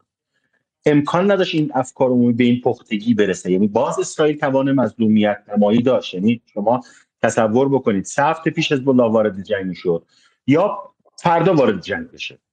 افکار عمومی سه هفته پیش چه چه چقدر می‌تونست فشار بیاره به سیاست مداراش یا اصلا ممکن بود اسرائیلیزه بشه حتی اگر حزب الله وارد جنگ شد سه هفته پیش. در صورتی که اگر امروز اگر فردا بخواد ببینید سطح جنایت اسرائیل و سطح نفرتی که و انزجاری که توی افکار عمومی جهان ایجاد کرده شرایط فضای افکار عمومی رو حتی مهیا برای دخالت حزب الله کرده. یعنی من ببینید فردا سید حسن سخنرانی مهمی داره. من به نظرم میاد که به عنوان کسی که فکر می‌کنه یعنی به عنوان کسی که نظرم این بود که تو سخنرانی اولش ایشون یه گزارش میده به هر حال یه راهبردی یه ارائه میده من به نظرم فردا بحث تاکتیکی و بحث جزئیاته. من به نظرم میاد که فردا سخنرانی سخنرانی جدی تری خواهد بود. ضمن اینکه وارد دیتیل میشه. به نظرم ما از فردا احتمال داره البته این تحلیل پیشگویی نیست واقعا ولی احتمال داره که از فردا قواعد درگیری تغییر بکنه و سید حسن. قواعد درگیری جدیدی رو وضع بکنه. روی این حساب به هر حال فردا روز مهمیه به نظر من. یعنی من هر چقدر که فکر می‌کردم که تحلیلم این بود که توی سخنرانی روز جمعه قرار نیست جنگ بزرگی ورود به جنگ بزرگی اتفاق بیفته. فردا هم حالا شاید ورود به جنگی اتفاق نیفته ولی دیگه به نظرم از فردا ما یه تایمی خواهیم داشت. ما از فردا به نظرم تو جزئیات می‌دونیم قرار حزب الله چیکار بکنه.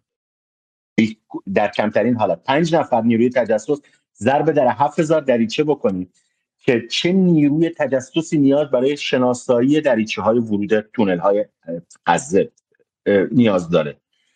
این تونل ها به همدیگه وصل نیستن منطقه منطقا. بعضی از مرکز غزه صحبت البته کسی این تونل ها رو ندیده. ولی صحبتی که تو محور میشه یعنی کسانی که آگاهن بس بر سر اینه که از مرکز به سمت جنوب به سمت رفح یک م... یک ارزم به حضورتون بعضی از این تونل ها به هم وصلن. در, در شمال و نزدیک مرز اسرائیل این تونل ها اصلا به هم دیگه وصل, وصل نیستن. اسرائیل وارد منطقه‌ای شده که این تونل ها هفت این هفت هزار دریچه اجازه اجازه به قول معروف عمل اجازه دست بازی برای نیروهای حماس ایجاد کرده که از شرق و شمال و جنوب و غرب و زمین و یعنی از هر جایی اینا کمین هر نقطه ای از قضیه کمینه برای نیروها.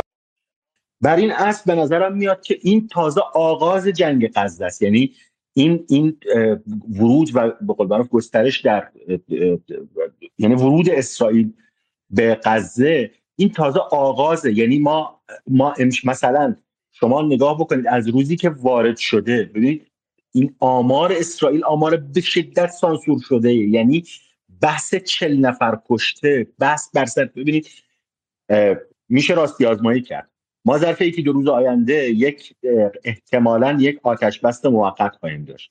این سربازان کشته شده باید به خانواده‌هاشون زنگ بزنن دیگه. یعنی توی این وقفه الان ارتش اسرائیل به بهانه اینکه سربازات تو خط مقدم دارن میجنگن این اجازه نمیده کسی زنگ بزنه به خانواده‌اش. ولی اینکه گفته 34 نفر ولی بالای 200 نفر کشته شدن توی هفته گذشته اینا باید زنگ بزنن به خانواده‌هاشون. یعنی تلفات از روزی که آتش بسته اعلام میشه ولو موقت مشخص میشه. که چند صد نفر مثلا احتمالا تازه این 200 نفر مال دو سه شب پیش بود. حتما توی این مدت زیادترم شده. اینا باید زنگ بزنن به خانواده هاشون رو من فکر می‌کنم آره فکر می‌کنم که اصلا این, این که یعنی این مرسیه که داریم می‌خونیم در, در حوزه امنیتی نظامی عرض می‌کنم و وضعیت غزه واقعا وضعیتی که به نظرم دهه ها در موردش صحبت میشه در موردش فیلم ساخته میشه یک تراژدی انسانی واقعا. ولی در مورد بحث امنیتی نظامی این چیزی که داریم میگیم متاسفانه وضعیت رسانه در ایران یعنی من حداقل اینو در در لبنان ندیدم یعنی لبنانی خیلی حرفه‌ای کار می‌کنن.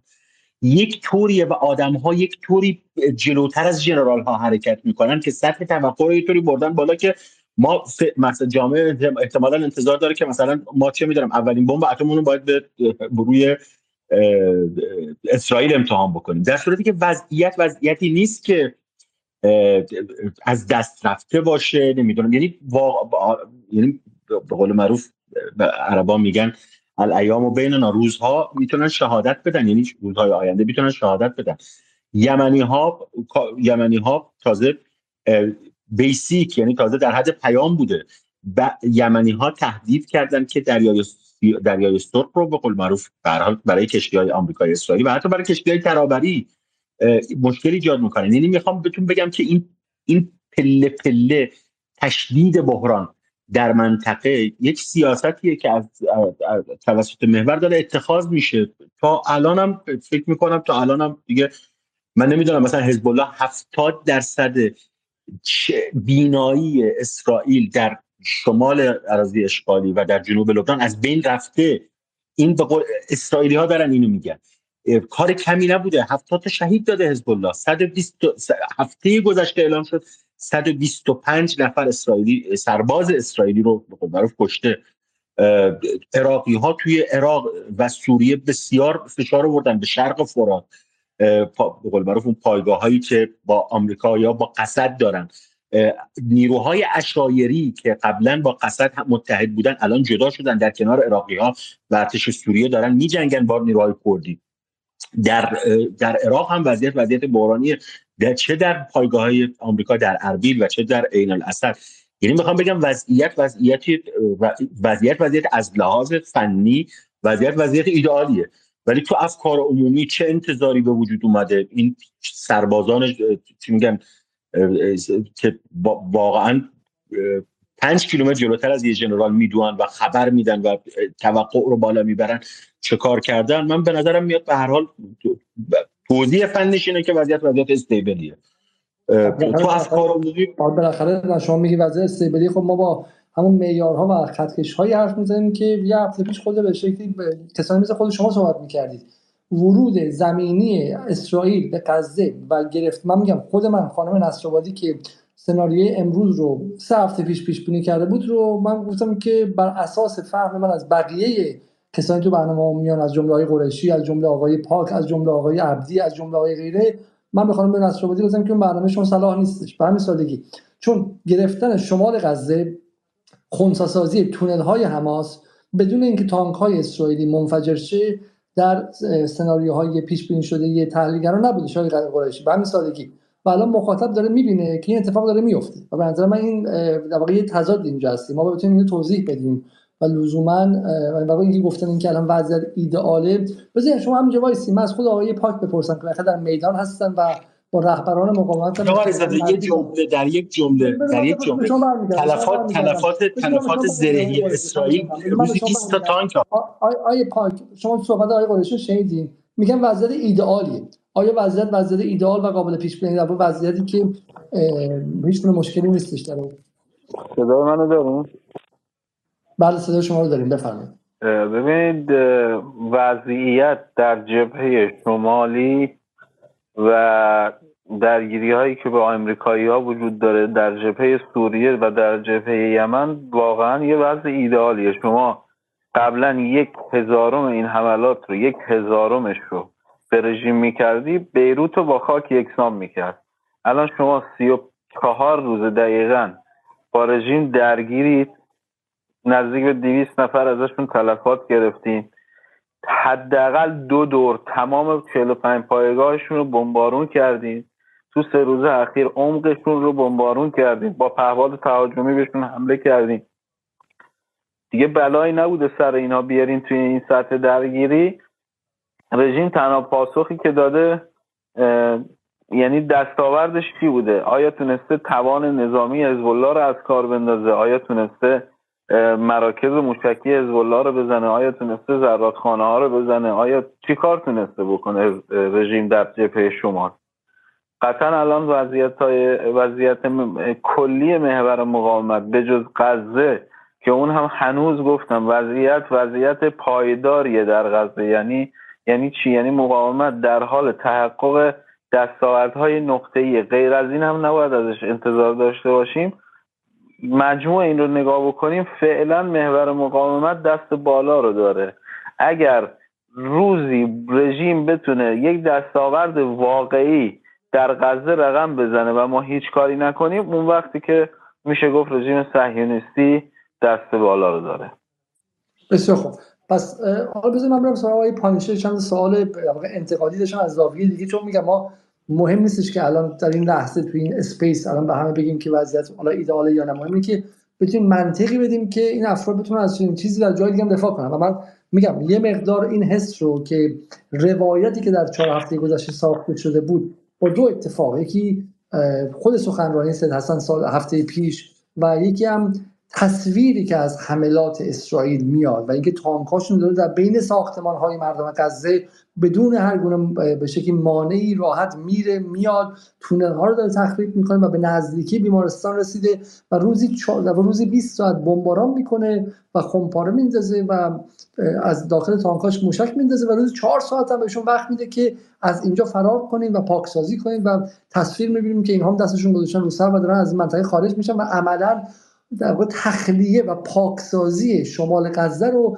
همانطور که رهبرانشون و فرماندهان اسرائیلی و فرماندهان آیدیف و به شکلی نیروهای سیاسیشون از جمله باراک و نتانیاهو چهار هفته پیش می‌گفتن اینا دارم میگم ما همونطور که وعده داده بودیم اینهاش.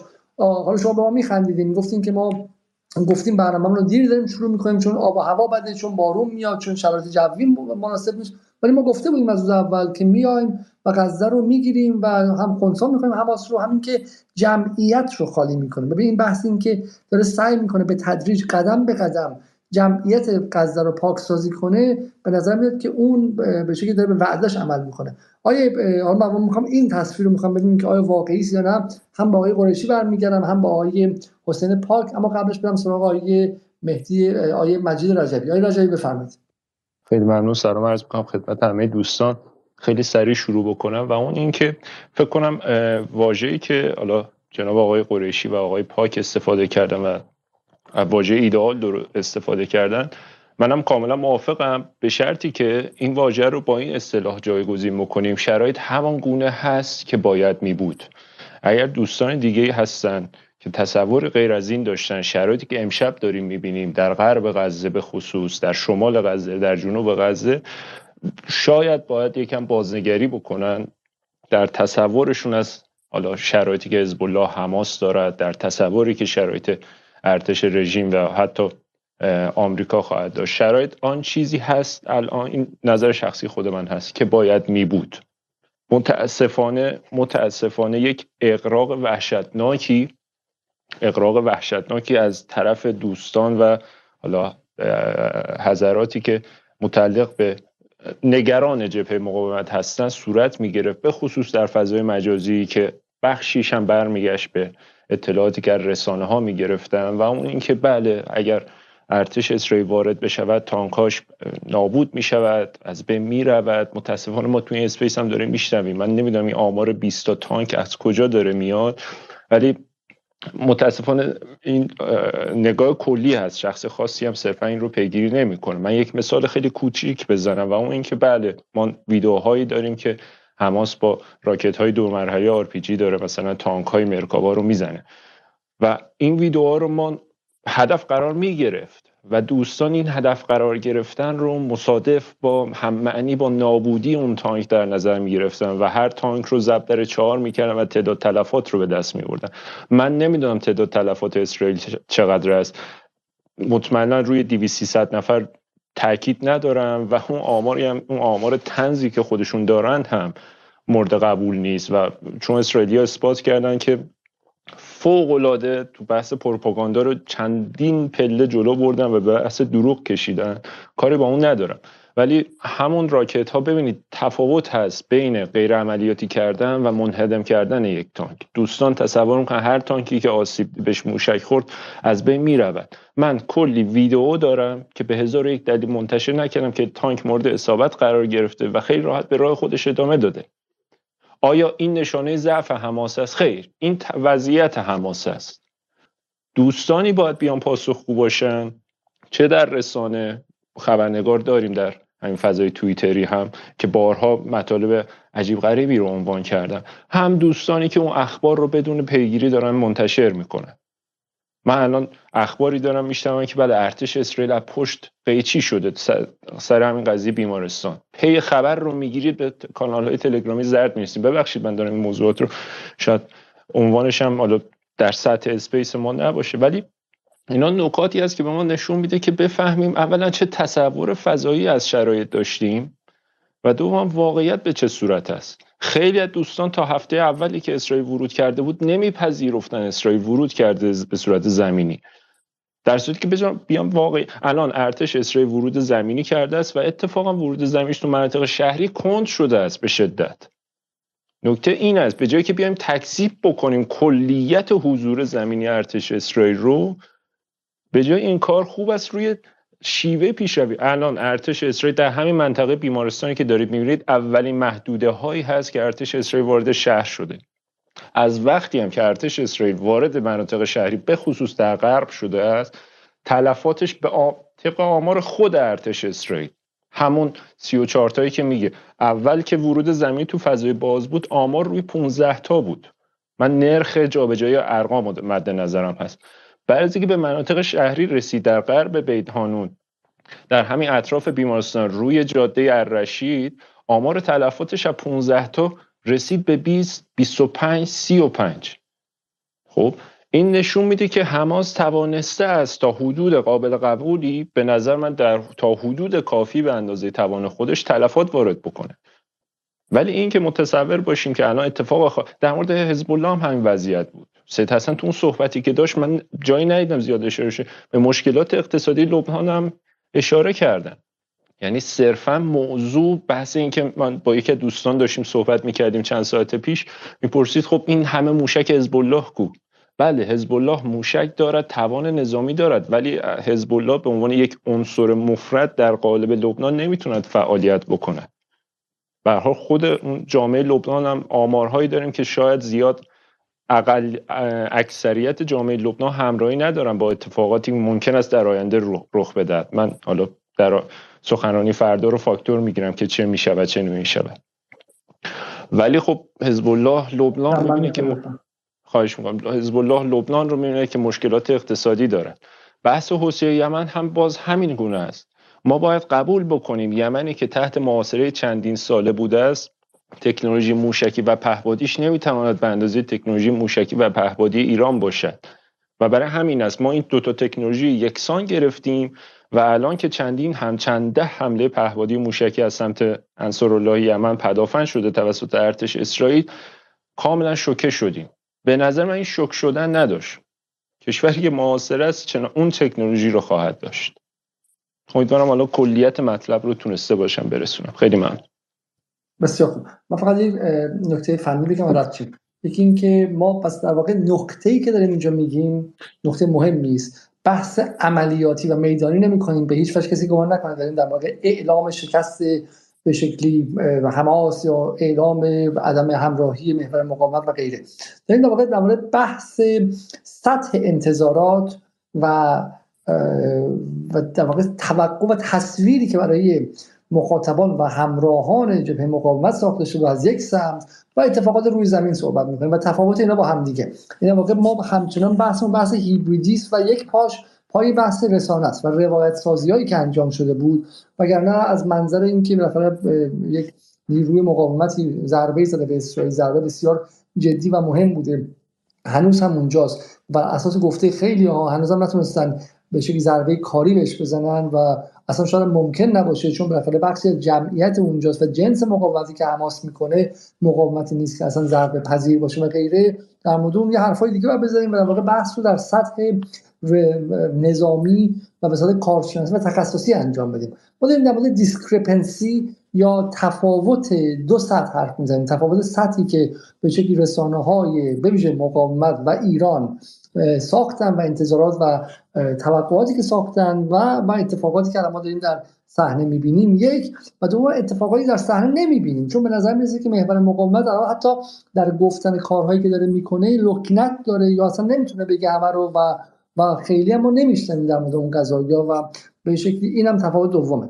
من برمیگردم به من میرم سراغ خانم نصرآبادی و و بعدش باز برمیگردم سراغ آقای آقای قریشی و آقای حسین پاک. خانم نصرآبادی تا خانم نصرآبادی میکروفونش بتونه باز شه. من فقط به دوستانی که به شکلی تنه می‌زنن در کامنت های یوتیوب که صدا امشب خرابه و اینکه من به عنوان یک نفر یوتیوب و اسپیس رو اداره می‌کنم. دو تا پلتفرم که شرط میبندم که تقریبا 100 نفرتون رو هم دیگه جمع میشن. از اون یکی به اون یکی نتونن برن و از فنی بسیار پیچیده است و این فقط نشان دهنده بیادبی شماست که به آدمی که در روزی که تولد همسرش هم بوده کارش رو تعطیل کرده و اومده داره این کار رو انجام میده و دیگه دیگه تقریبا میشه گفت که حالت عادی فیزیکی من هم به هم ریخته اینقدر بیادب هستیم و گمان می‌کنیم که اینجا مثلا با پول شما اداره میشه یا مثلا با بیت مالتون اداره میشه. اگر اینقدر پرتوقع هستیم بریم و حقتون از صدا سیما بگیرید و از اون همه کانال های پرتمطراقی که به شکلی مال شماست و از پول بیت مال و مالیات شما اداره میشه. جدال رو من دیگه یک نفر در حد توان فیزیکی محدودم با بیماری های مختلفی که دارم در همین حد می‌تونم و واقعا ازتون توقع دارم اگر مشکلات فنی زیاده و غیره بفرمایید و واقعا برنامه ما رو دنبال کنید صدها کانال یوتیوبی هستش که خیلی زیباتر و قشنگتر و از نظر فنی هم خیلی خیلی بهتر هستن. خانم نصرآبادی شما می‌تونید صحبت کنید یا شما هم مزید بر مشکلات فنی ما هستید امشب؟ سلام. ببینید من حالا در ادامه این بحث که هدف صحبت ما یعنی مباحثی که داریم در واقع اینجا طرح می‌کنیم به هیچ وجه نادیده گرفتن یا دست کم گرفتن توان مقاومت و به ویژه حماس که الان به طور ویژه داره در غزه علیه نه فقط ارتش اسرائیل من فکر می‌کنم که اصلا خود این قضیه رو باید بذاریم کنار. یعنی الان حماس و در واقع حالا باقی نیروهای مقاومت به شکلی نقش کمکی دارن اینها صرفا با ارتش اسرائیل طرف نیستن. ما با کلیت در واقع مجموعی از ارتش های گردن کلفت دنیا از ایالات متحده و انگلیس و باقی دولت های اروپایی طرف هستیم با جمعیت کثیری از ارتش های مزدوری طرف هستیم که الان تو اسرائیل هستن و در واقع جزی از بدنه این ارتش اسرائیل شدن به اصطلاح. و این خودش در واقع یه نکته ای رو در درون خودش داره. ما یه دوربینی دستمون باید باشه. هی این لنزش رو باید عقب و جلو بکنیم. یه ذره بریم عقب یه ذره بیاریم جلو. یعنی هی اگه یا دچار نزدیک بینی میشیم یا دیگه خیلی قضیه رو در واقع سطح میدان و جزئیاتش اون وقت گم می‌کنیم اگر خیلی از دورم بخوایم به قضیه نگاه بکنیم. ولی یه لحظه بریم دور یه ذره اون تصویر بزرگتره رو نگاه بکنیم. یه اتفاقی به داره توی این منطقه ما داره در کلیتش میفته. پیوست های سیاسی و در واقع اون تغییرات مهمی که در سطح بین المللی در اتفاق میفته رو پیوستای این جنگ غزه در نظر بگیریم. و در واقع جنگ غزه رو یکی از اون بروزها و تجلی های اون نبرد و جدالی که به حال در دو سه سال گذشته به خصوص در سطح جهانی اوج گرفته و شدت گرفته باید تلقی بکنیم تا بدونیم که در واقع این جنگ کجا قرار می‌گیره توی اون نقشه کلی ما که مقابلمون هستش. ما یه ذره دور که نگاه می‌کنیم الان ما با یک مجموعی از نیروهایی که با همدیگه مناظره دارن قدرت های منطقی و قدرت های بین المللی طرف هستیم. در رأس همه اینها ایالات متحده قرار داره نیروهای معارض ما ما یعنی مردمان این منطقه دولت های این منطقه و به طور مشخص حالا محور مقاومت ایالات متحده به عنوان یک قدرتی که به شکلی حالا بوده در این منطقه ما کمی جابجایی هایی توش اتفاق افتاده یه جاهایی مجبور شده که بره یک جاهایی رو رها کرده و امان خدا و رفته. ولی کن الان تو موقعیتیه که به شکلی می‌خواد از پنجره به نوعی برگرده و یک دخالتی به حال در یه سطحی داشته باشه در سطح بازدارندگی یا به شکلی حضوری داشته باشه برای اینکه بتونه یه مدیریتی بکنه تنش هایی که توی منطقه ممکنه به وجود بیاد یا در حال حاضر هم به وجود اومده و فعاله. ایالات متحده من نمی‌خواد بذاره که در منطقه ما هیچ ثبات و آرامشی به وجود بیاد. ممکنه شما بگید که این حماسه که با حمله پیش دستانش در واقع آتش جنگ رو برافروخته. ولی در مقابل این ده ها استدلال وجود داره که چنین چیزی نیست. یعنی قبل از حمله پیش دستانه حماس هم که یک ضربه جانانم زده به رژیم اسرائیل به حال این محدوده این سرزمین های اشغالی همواره در یک تنش دائمی بودن. همیشه داشته کشته می‌داده. فقط هم قضیه که تحت کنترل حماسه نبوده کرانه باختری بوده نقاط دیگه بوده. به هر حال ما در دو سال گذشته دست کم در از عملیات از سیف القدس به این سود این منطقه منطقه بوده که به شدت سطح تنش ها توش اطلاع پیدا کرده و بالاتر رفته. بنابراین این جنگ در واقع اون عاملی نبوده که باعث بیثباتی توی منطقه ما باشه و بلکه برعکس. این جنگ اتفاقا خودش یک نقطه بوده در مسیر اون ایجاد ثبات و قراره که توی این منطقه بسیاری از دولت های این منطقه از جمله ایران دارن اونو دنبال می‌کنن به دلایل روشنی که الان توی یک موقعیتی قرار دارن که از لحاظ به حال توان نظامی و امنیتیشون توی منطقه در حدی هستش که می‌تونن از این امکانها برای اینکه اون توسعه به تعویق افتاده اقتصادی و در واقع اون شرایط مادی که می‌خواستن توی کشور ایجاد بکنن توی منطقه به وجود بیارن اون رو بخوان این امنیت رو بخوان مصروف اون بکنن. توی چنین شرایطی که اتفاقا دولت های قدرت بین المللی دیگری جمله چین از جمله روسیه. توی این منطقه ترجیحشون این هستش که یک ثبات و آرامش نسبی برقرار بشه برای اینکه بخشی از اون پروژه های مشترکی که قرار بوده تعریف بشه به سرانجام خودش برسه. این عامل عامل ایالات متحده و در واقع اون دولتی که از آستینش اومده بیرون اسرائیل توی این منطقه که مانع از ایجاد این ثبات و قرار میشه. حالا دوباره این لنزه رو یه ذره ببریم جلو ببریم توی همین جنگی که الان در جریانه. الان توی این شرایط از یک طرف وضعیت یه وضعیت سهل ممتنع برای محور مقاومت. از این نظر سهله که لحاظ توان نظامی و با توجه به آسیب پذیری رژیم اسرائیل این توان رو دارن که از تمام امکانات نظامی امنیتی دفاعی خودشون استفاده بکنن. برای اینکه چیزی از این دولت حقیقتا نامشروع این دولت کاملا یک زائده نچسب این منطقه که با زور اسلحه در تمام این دهه ها به وجود اومده و به جا باقی مونده این چیزی ازش باقی نذارن. ولی این کار به این, به این شکل نمی‌تونن انجام بدن. یعنی به یه شکل مکانیکی نمی‌خوان انجام بدن. این اتفاق قراره توی روند ارگانیکی اتفاق بیفته.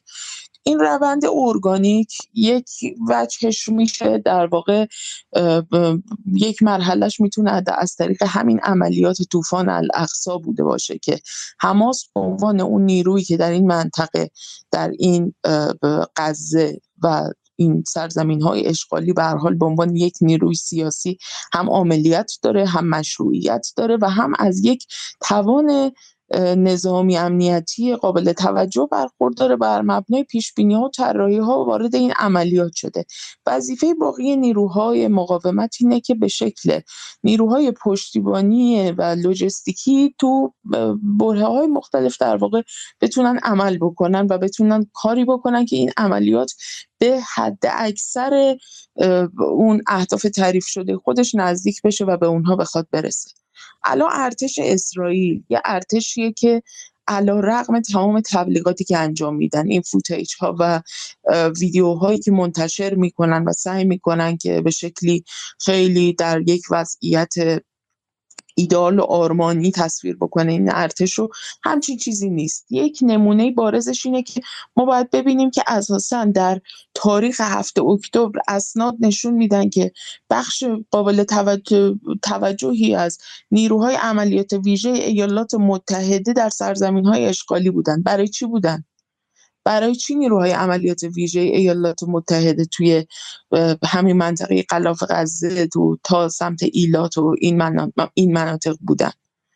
چرا از زمانی که در واقع این عملیات شروع شده و ارتش اسرائیل شمشیر رو از رو بسته که به قول خودش بخواد حماس رو محو بکنه و خونساسازی بکنه و غزه رو به طور کلی خل اصلاح بخواد بکنه چرا الان مثلا از انگلیس تا کانادا تا دولت های اروپایی دیگه مثل اسپانیا و همینطور دولت های دیگه مثل آلمان که اومدن نیروهاشون رو در قبرس مستقر کردن بخشی از اینها مثل انگلیس و کانادا نیروهاشون رو وارد سرزمین های اشغالی کردن و اینها در واقع به عنوان نیروهای عملیات ویژه وارد شدن و به عنوان بخشی از این ارتش اسرائیل دارن می جنگن. حالا بخشی از اینا ارتش مزدوری هن. همونهایی هستن که رفتن مثل همین نیروهایی که از اسپانیا اومدن یه بخششون در گردان های فاشیست های اوکراینی هم جنگیدن در گذشته در یکی دو یک یک سال و نیم گذشته بله. حالا الان اینها در واقع اومدن و در درون این ارتش اسرائیل قرار گرفتن. خب چرا؟ اگر ارتش اسرائیل اینقدر در شرایط آماده و ایدئالی به سر می‌بره چه نیازی بوده که در واقع این حجم از نیروهای عملیات ویژه بخوان بپیوندن به این ارتش تا این اینها بخوان در واقع کاری که می‌خوان انجام بدن؟ به هیچ به هیچ بحث نیستش که اسرائیل آماده است و برعکس. اتفاقا برعکس بحث نیست. اتفاقا بحث اینه که به هر علتی چه به خاطر بحث نظم نوین جهانی توازن جهانی و غیره به هر علتی به هر علتی این لحظه از تاریخ این جنگ چنان برای غرب در کلیتش به عنوان یک کلیت ژئوپلیتیک حیثیتی حیاتی و استراتژیکه که همشون با هم وارد شدن. اصلا شما بگو فردا خود انگلیس وارد شه فردا خود فرانسه وارد شه ناتو وارد شه مهم نیست. مهم اینه که در سرنوشت قضیه چه فرقی می‌کنه؟ آیا حماس چه این چیز رو دیده بودش یا نه؟ اینکه ارتش اسرائیل کم آورده که ما الان در یک مسابقه فوتبال نیستیم که بخوایم کل کل کنیم که. مهم اینه که توازن قوا طوری که آمریکا داره رسما کمک می‌کنه به قول شما که کشتی ناتو داره رسما نزدیک میشه خب؟ ولی توازن قوا طوری که اونها همه نیروش رو آوردن. اما آیا اینور روسیه می‌تونه نیرو بیاره یا می‌خواد وارد شه؟ آیا مثلا چین می‌خواد وارد شه؟ آیا محور مقاومت می‌خواد وارد شه؟ و همین سرنوشت قضیه چه چیزی خواهد شد از نظر شما؟ وقتی که اون طرف داره تمام نیروهاشو میاره و همزمان هم توی بحث بین الملل تو سازمان ملل توی سطح بین الملل وایستاده میگه و ما تمام زور باقی مانده حقوقیمون رو از نهادهای باقی مانده از نظم تک قطبی استفاده می‌کنیم تا به اسرائیل مجوز مشروعیت بدیم که هر غلطی که خواستش بکنه. سوال من از منظر واقعی اینه که چه تأثیری خواهد گذاشت چه توانی از غزه باقی خواهد گذاشت چه نایی چه جانی از حماس باقی خواهد گذاشت در پایان این قضیه که حالا ممکنه دو هفته دیگه باشه یه ماه دیگه باشه یا به قول خیلی ممکنه یک سال دیگه باشه.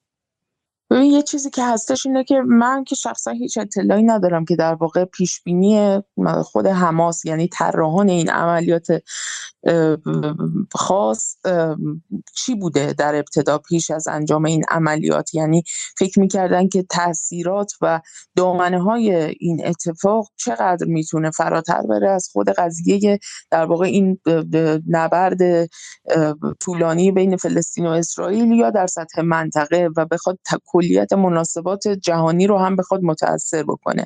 من نمی‌دونم این تصور رو داشتن آیا یا نداشتن. ولی کن ممکنه نداشته بوده باشن. یعنی اینکه اونها شاید حتی در برخی از پیش هاشون هم ممکنه خطاهایی رخ داده باشه و یا خیلی دقیق پیش بینی نکرده باشن به اهدافشون نرسیده باشن یا اینکه اصلا زیاد به اهدافی فراتر از اون چیزی که فکر می‌کردن رسیده باشن. هر دوی اینها در واقع به شکلی می‌تونه یه انحراف از معیاری باشه توی اون اهداف تعریف شده ابتداییشون. ولی که نکتهش اینه ممکنه اونا تصور کرده باشن که فرزن با انجام این عملیات ویژه تعدادی از حال نیروهای اسرائیلی رو میان گروگان می‌گیرن و با توجه به این کلیشه خیلی رایجی که برای مثلا اسرائیلی ها یک نیرو یک نفر یهودی هم جان یک یهودی هم حتی خیلی مهمه ممکنه در واقع بتونن از اینها از این گروگان ها به عنوان ابزار چانه زنی استفاده بکنن برای اینکه امتیازات قابل توجهی در چارچوب همین منازعه جاریشون بگیرن و رژیم اسرائیل وادار به عقب نشینی بکنن با توجه به تعرضهای جدیدی که در دو سال گذشته داشته انجام می‌داده اما ما با این واقعیت مواجه شدیم که یک دولت فوق فاشیستی الان در اسرائیل سر کاره که حتی به چنین کلیشه هم پایبند نیست و یعنی اصلا براش اصلا جان گروگانهاش هم اهمیتی نداره من همین شما رو متوقف کنم سراغ آقای پاک که حالا بخاطر با میدان شاید آشناتر باشیم آقای پاک آیا این نگاه خانم نصرآبادی و همونطور صحبت های قبلی آقای مجید رجبی که چه بسا اصلا این محاسبات انجام نشده؟ واقع این سوالات سوالاتی که میگم سوالات ذهنی بخشی از نیروهای همدل با مقاومت. یعنی الان الان این این تصویر داره متفاوت میشه. شاید این محاسبه نشده. یک و سوال خود من که آیا این میزان حیثیتی بودن قضیه برای غرب و آمریکا آیا این محاسبه شده بود؟ یعنی بالاخره این بحث این که آمریکا و اسرائیل من با ایزدی مصاحبه کردم گفت بله آمریکا و اسرائیل با هم دیگه هستن ولی بحث به نظر متفاوته. به قول جان میرشایمر این متفکر مهم رئالی میگه خب من مخالفم. ما من می‌خوام چون تمرکز آمریکا رو چین باشه من از اینکه جبهه اوکراین باز شده و جبهه اسرائیل باز شده ناراضی ام شاکی ام به نفع منافع ملی آمریکا نیستش ولی باز شده. به هر علتی آمریکا به نظر تصمیم گرفته که جبهه دوم در غرب آسیا رو باز کنه خب؟ و حاضر هم هستش که براش هزینه بذاره. دو تا ناو آورده چه واسه دو تا ناو دیگه هم بیاره. این موضوع در واقع حیثیتی بودن و کلیدی بودن استراتژیک بودن قضیه برای آمریکا و غرب از یک سو و دومش هم همین بیخیالی اسرائیل در مورد گروگانهاش و غیره. و این سطح رو من این سوال از شما کردم تو بحث تلویزیونی. یک بار دیگه از شما می‌پرسم. آیا اینها در محاسبات حماس بوده یا اینکه نه؟ الان المان ها و معلف های جدیده در جنگ. آقای عزیزاده خدمت شما ارز کنم که شما آقای یحیی سنوار رو شاید خوب بشناسید ایشون دبی رهبر جنبش حماس توی غزه هست و آقای محمد زیر شما نبرد سار الاحرار یادتون میاد سال گذشته؟ بله بله مروش برنامه داشتیم نبرد سار الاحرار نبردی که حماس توش حتی یک گلولش فلیک نکرد و فقط به بیانیه دادن اکتفا کرد. حماس بعد از نبرد طوفان الاقصا ببخشید بعد از نبرد سیف القدس به این سمت داشت فضا رو می نمایاند که ما در راستای کنار آمدن با رژیم هستیم. تمام با... تمام واسطگری های مصر رو میپذیرفت و یه جوری خیال مصر رو راحت کرد. من چند تا فکت می‌خوام بگم که بدونید رهبران نظامی و آقای یحیی سنوار هم کسیه که همین سازمان مجد همین سازمان امنیتی حماس رو به وجود آورده. بیشتر از اینکه یک چهره سیاسی باشه یک چهره نظامی امنیتیه. حتی داستان بیرون آمدنش از زندان و اون مصاحبه ای که روز آزادیش کرد با رسانه های رژیم که خیلی نرم و به قول معروف قشنگ صحبت کرد راجع به رژیم و اونها رو به یه اشتباه تاریخی انداخت و تاریخی انداخت و آزادش کردن. آقای یحیی سنوار و آقای محمد زیف در دو سال اخیر طوری رفتار کردن که رژیم خیالش از حماس راحت باشه. اتفاق هفته اکتبر اتفاقیه که سالها حماس منتظر اون بود و حداقل دو سال برای اون برنامه‌ریزی کرد و فکر می‌کنم حماس در بحث لوجستیک هم به یک نقطه غیر قابل بازگشت رسید و بحث های نظامی پشتیبانی اونها به نقطه رسیده بود که دیگه بیشتر از این امکانش رو نداشتن که از این بالاتر برن و یک پله های بالاتری برن و این وقت مناسب دیدن برای اون ضربه کاری رو بزنن. شما اگر به من بگی میگم بله. هر دقیقه هر روز هر ثانیه گذاشتن برای حزب الله و انصار الله می‌تونه یک پیشرفت رو در بحث نظامی در بحث موشکی در بحث پدافندی در بحث آموزش های نظامی به هر مقام بیاره. ولی حماس دیگه به یک نقطه غیر قابل بازگشت رسیده بود از لحاظ امکاناتی لوجستیک و نیرویی که اینا هم از لحاظ امکانات و هم از لحاظ نیرو به یک نقطه رسیده بودن که دیگه مثلا نمی‌شد خیلی چیزی به اونها اضافه کرد. برای همین این یک فکتش فکتش رفتار اونها رفتار شناسی اونها در دو سال اخیر و در یازده سال اخیر و به خصوص بعد از جنگ 2008 اینها سالهاست برای یک همچین ضربه برنامه ریزی می کردن به خصوص در دو سال اخیر که خیال رژیم رو از بابت خودشون راحت کرده بودن و یک باره اینجور شمشیر کشیدن. من فکر می‌کنم اگر تلاطم های سال 2011 به این ور اتفاق نمیافتاد. اختلافاتی که در موضوع سوریه پیش اومد. شاید حماس حتی زودتر این کار رو هم می‌کرد و این اتفاق رو زودتر رقم می‌زد. من فکر کنم حماس فکر این رو کرده بود آقای علیزاده. فکر همینجاش رو کرده بود و این ضربه که به اسرائیل زد اونها در یک نقطه غیر قابل بازگشت بودن.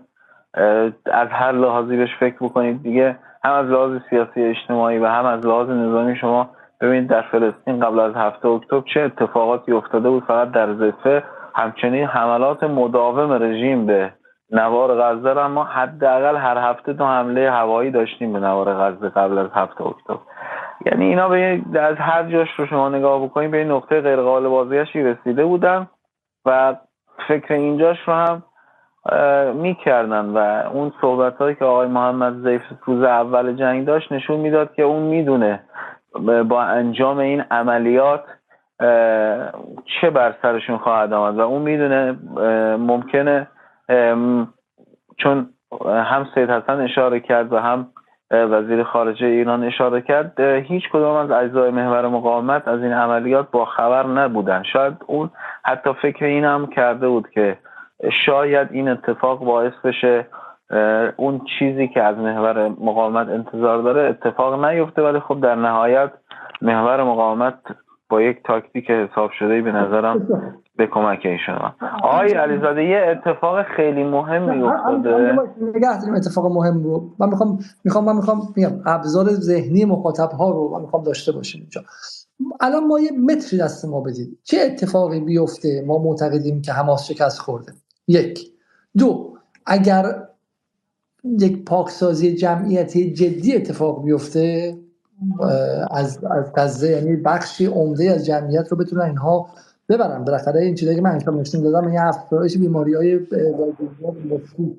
کمبود آب کمبود غذا کمبود سوخت و غیره. من شما یه دفعه mute می‌کنم صداتون برنگرده.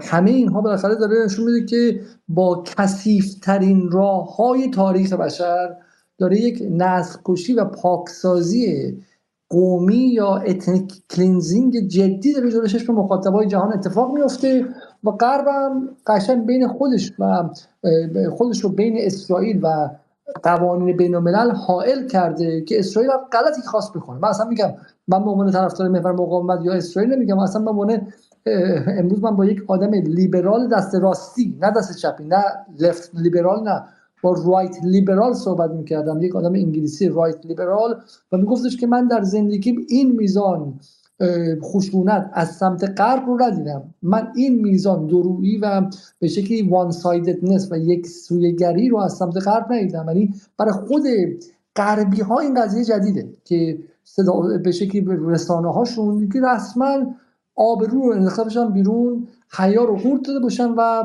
هر هیچ هیچ صحبتی از کشت و کشتار نکنن خب؟ حالا سوال من اینه که چه اتفاقی بیفته؟ اگه واقعا یه ماه دیگه به این شکل ادامه پیدا کنه و این پاکسازی قومیه بالاخره تکمیل شه و 500 هزار نفر دیگه هم خارج کنن و هر جا هم خارج می‌کنن اونجا با بمب بزنه و بره تونل ها رو بالاخره خراب کنه. یا خراب هم نکنه تونل ها و اصلا زمین سوخته باقی بذاره به قول شما. زمین سوخته باقی بذاره. آیا این به شکلی یه لحظه خواهد بود که حماس بگه آقا ما فکر اینجا رو نکرده بودیم. یه خطکش دست ما بده آقای پاک و بعدم آقای قریشی که من این رو مثلا ما یه ماه دیگه ما هم برنامه داشتیم من سراغش بیام میگم این خطکش شما بر اساس این خطکش این پیروزی و شکست حماس بعد به بقیه بحث می‌رسیم. آقای علیزاده من شکست حماس رو این می‌بینم که رژیم صهیونیستی موفق بشه. جمعیت بالای نوار غزه رو از سرزمین های فلسطینی بیرون کنه یعنی از نوار غزه بیرون کنه این گام اول باشه. یعنی این جمعیت ابتدا از شمال قطاع بیان جنوب قطاع بعدش هم برن مصر هر جای دیگه. به نظر این پیروزی اصلی برای رژیم حتی بالاتر از از بین بردن حماس. اگر اونها بتونن چیزی به عنوان نوار غزه رو از جمعیت دو میلیونی مثلا به یک میلیون برسونن یا به 500 هزار نفر برسونن خیلی گام مهمیه. آقای قریشی ما چی از آقای قریشی همین سال بپرسم شما برمیگردم. آقای قریشی برای شما چی؟ والا همون اهدافی که اسرائیل تعریف کرده اگر محقق بشه یعنی حماس شکست خورده دیگه. دو تا دو تا هدف اسرائیل از روز اول مشخص کرد. یکی نابودی حماس یعنی نیست کردن حماس. یکی به قول معروف همین تغییر به قول معروف جمعیت یعنی جمعیت رو بفرسته به صحرای سینا. یا اونجا راضی بکنه مصر رو که سی میلیارد دلار بگیره و خونه بسازه و نمی‌دونم این جمعیت جابجا بکنه. این دو تا هدف اسرائیل اعلام شده بوده. هر کدوم از اینا محقق شده یعنی اسرائیل تونسته اون شکست راهبردی که خورده رو جبران کنه یه پیروزی اولیش که خیلی مشخص نیست و خیلی مبهمه. نابودی حماس این چی؟ حماس به عنوان نیرویی که قاطی جمعیت شهروند لای جمعیت زندگی می‌کنه. به قول آقای پاک زودتر همین اوایل برنامه گفتش که ممکن اصلا لباس نظامی بکنه بیرون و شما اصلا نفهمید که حماس یا حماس نیست اینا. نابودی حماس یعنی چی هستن؟ اون یعنی اینکه ببینید ببینید روشنتر بگم دیگه. الان اسرائیل میگه که یا صحبت سر اینه که مثلا نیروهای فتح یا به قول معروف جبهه خودگردان بیان مدیریت بکنن غزه رو. یعنی حماس اینقدر تضعیف بشه که مثلا یک نیروی دیگه بیاد غزه رو مدیریت بکنه. هر کدوم از این اتفاقا بیفته یعنی حماس شکست خورده دیگه. یعنی اسرائیل موفق شده. یعنی یا تضعیف حماس تا جایی که یک نیروی دیگری بیاد حکومت غزه رو به دست بگیره یا اینکه حالا دیگه حماس رو ریشه کم بکنه دیگه به قول معروف مثلا غزه رو به عمق 30 متر 40 متر بلدوزر بذاره بکنه بندازه مثلا تو دریا یا توی صحرای سینا. حالا این اتفاق ما توی یه یه اشل کوچیکی در شمال غزه ندیدیم تا حالا. نه من به نظرم آقای علیزاده بحث بحث ویرانی با بحث اینه که با بحث اینه که برنده جنگ بشی خیلی متفاوته آقای علیزاده. یعنی شده. دارم میگم که آیا یک اشل کوچیکی آیا قدم اول از صد تا قدم لازم برای این به شکل این سناریو رو ما در شمال غزه ندیدیم؟ والا من نشنیدم اینو که نه خودم باور دارم این اتفاق. ببینید توی به هر حال شما وقتی یه رو می‌گیری درگیری باید تمام بشه دیگه. یعنی زمین مسلط بشی به اون جغرافیا. تا لحظه این که تیر شلیک میشه تو اون جغرافیا یعنی اینکه به حال مقاومت داره انجام میشه. و تو تمام تمام تمام جاهای جغرافیایی که اسرائیل گرفته به هر حال مقاومت داره انجام میشه. روی این حساب خیلی بعید می‌دونم. خیلی خیلی دور از اولا یه پروژه چند ماه هست. و از اسرائیل بحث الان دیگه بحث هفته هاست. آیا بتونه ببین فشار داخلی رو داره فشار افکار عمومی رو داره عقب کشیدن رهبرای دنیا رو داره. همه اینا به هر حال همه اینا یک پکیجی یعنی اسرائیل باید روبروی هم با همه اینا داره میجنگه اسرائیل. اگر جبهه به طور یعنی اگر حزب الله به طور جدیتر به طور گسترده تر وارد نشه اگر نمی‌دونم جبهه سوریه به طور گسترده تر وارد نشه اگر دریای سرخ اتفاق خاصی براش از طرف انصار الله نیفته یعنی میگم یک خیلی دور از ذهنه. من حداقل باوری ندارم. من به نظر به نظرم میاد. اگر که تا چند روز آینده این همه در برابر همه انجام بشه باز اسرائیل شکست دیگه هم خورده که یعنی یکی از اهداف حماس دوباره محقق شده. چون الان مذاکرات اینطوری که اسرائیلیا میگن میگن ما باید ما باید هزینه بکنیم. ما باید بپذیریم که برای بازگرداندن اسرامون تصمیمات سخت بگیریم. در قطر عملا ظاهرا دارن به جنبندی می‌رسن. و خب این اتفاق یعنی همه در برابر همه باز همون خواسته حماس محقق شده. یعنی یک پیروزی دوباره یک پیروزی بزرگ برای حماس. خب حالا پس ما بهش برمیگردیم. حالا دوستانی با این مخالف هستن من بیارمشون بالا که با این قضیه حرف بزنیم. بریم سراغ حزب الله آیه پاک امروز حزب الله دو بیانیه داد. درسته؟ بیانیه ها چی بود و فردا سید حسن امروز بیشتر از دو بیانیه. اوکی بیانیات چی بودش؟ و فردا هم سید حسن صحبت می‌کنه. اول ببین بیانیات چی بود و سوال بعد این که فردا باید انتظار چه صحبتی رو از سید حسن داشت ببینید من امروز ما از دیشب از اون اتفاقی که تقریبا سه روز مرزهای جنوبی لبنان دیگه آرام نمیشه. هفته های گذشته شما مثلا ما طی ساعتی مثلا در روز ده ساعت یازده ساعت زد و خورد داشتیم. مثلا حزب الله حمله می‌کرد اونها پاسخ می‌دادن حزب الله مجدد حمله می‌کرد. تقریبا سه روز این دیگه قطع نمیشه. به جز ساعت پایانی شب.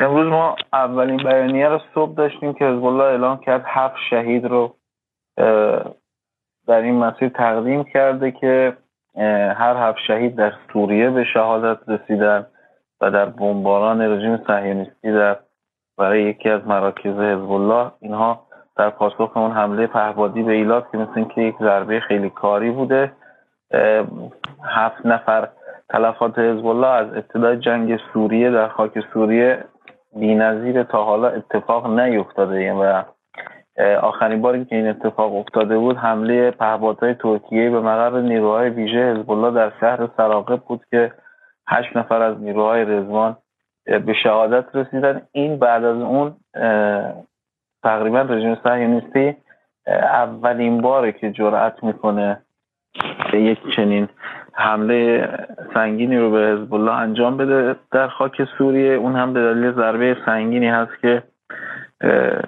متحمل شد پس از اون حمله پهبادی که از سوریه اتفاق افتاد. بیانیه بعد از اون حمله به پایگاه های حد البستان برکت ریشا و از ظهیره بود که حزب الله تو بیانیه اشاره کرده که از موشک های نقطه زن استفاده کرده. حزب الله همیشه در بیانیه ها از نوع موشک و نوع سلاحی که استفاده می‌کنه نام می‌بره. اولین بار هست که امروز از موشک های نقطه زن گفته استفاده کرده. بعد از اون خدمت شما آرزم که یک پایگاه در عمق رژیم به اسم پایگاه رمیم رو مورد هدف قرار داد. خدمت شما آرزم این حمله حمله خمپاره بود و با سلاح مستقیم یعنی از سلاحهای سبک و نیمه سنگین استفاده شده در این حمله. بعد از اون تجمع نیروهای زمینی رژیم صهیونیستی یکی از تیپ های مستقرشون در شهرک صهیونیست نشین شتولا مورد هدف قرار گرفت و آخرین بیانیه حزب الله هم مربوط میشه به حمله مربوط به سه نقطه در عمق رژیم صهیونیستی است که با پهپادهای انتحاری انجام شده. رژیم صهیونیستی ادعا کرد که یه دونه از پهپادها رو رهگیری کرده دو تا منفجر شده. اما فیلم هایی که مقاومت منتشر کرد هر سه پهپاد به هدف خودشون رسیدن. آقای علیزاده این چند دقیقه هست می‌خوام این نکته رو بگم وقت نمیشه. اگر دوستان خروجی کانال الجزیره رو دنبال بکنن دو تا خبر بیان بالا توی آجل های الجزیره. آقای امانوئل ماکرون گفته یجب علی اسرائیل ان تتوقف عن قتل النساء والاطفال فی غزه. به نظرم یک اظهار نظر خیلی عجیبیه. و در دومین خبر عاجل هم الجزیره گفته عملا توقع دارید که همه ما عربی هم بگیریم ترجمه‌ش هم برای مخاطبین عربی نمی‌دونن. گفته اسرائیل باید از قتل زنان و کودکان در غزه دست برداره و متوقف کنه. یه همچین اظهار نظری از آقای ماکرون. حالا میگم دلیل چیه بعد از اینکه خبر دوم بخونم.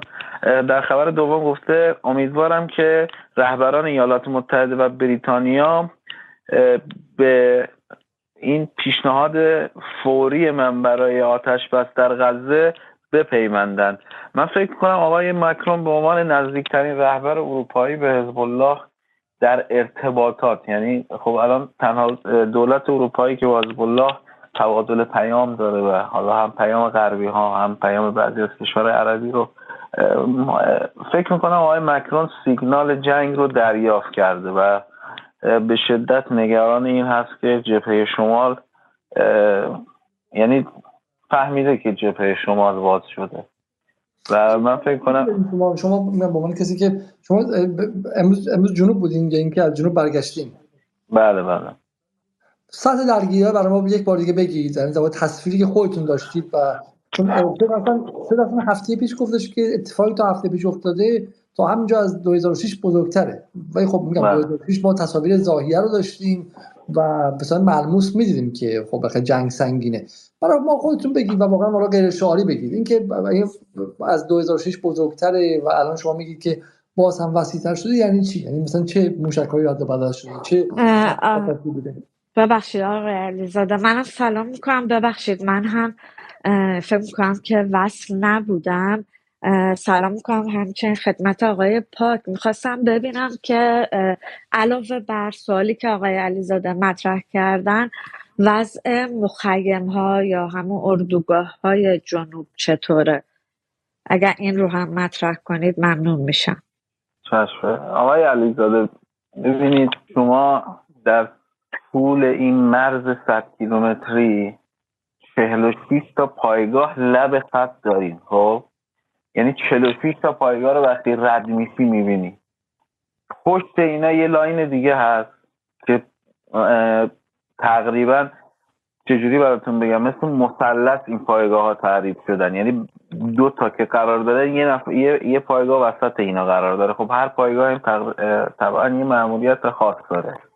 اقلیم جنوب لبنان هم خب اگر دوستان سفر کرده باشن در نقاط که الان درش درگیری هست از دریا شروع میشه و تا بلندی های کفرشوبا و مزارع شبعا تقریبا یه ارتفاع 2000 متری از سطح دریا ادامه داره. شما در این همچین اقلیمی گاهن شما بر دشمن سیطره دارید از لحاظ ارتفاع گاها اونها.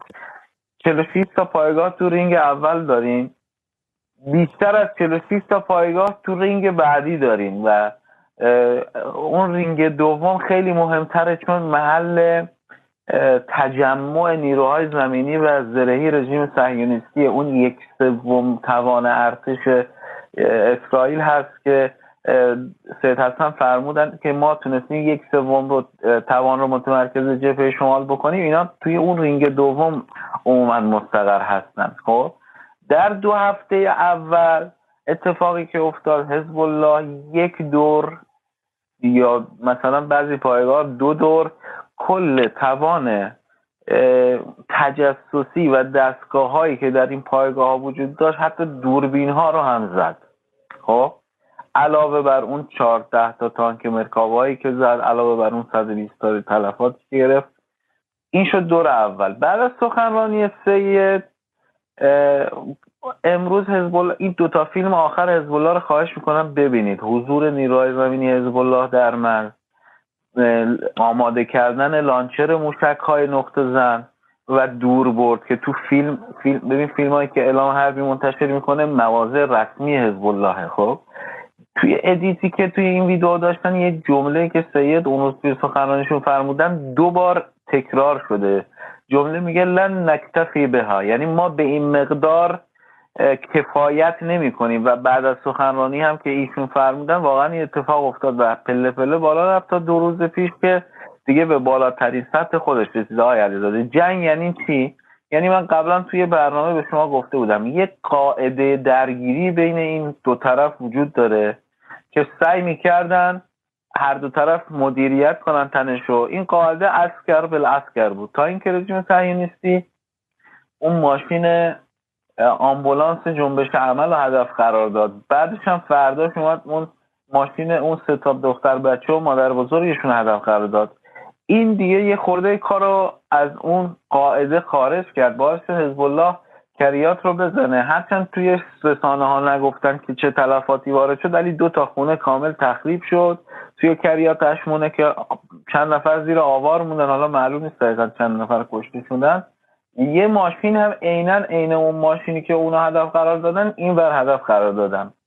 بعد از این دیگه بالا گرفت. یعنی دیگه قطع نمیشه این درگیری.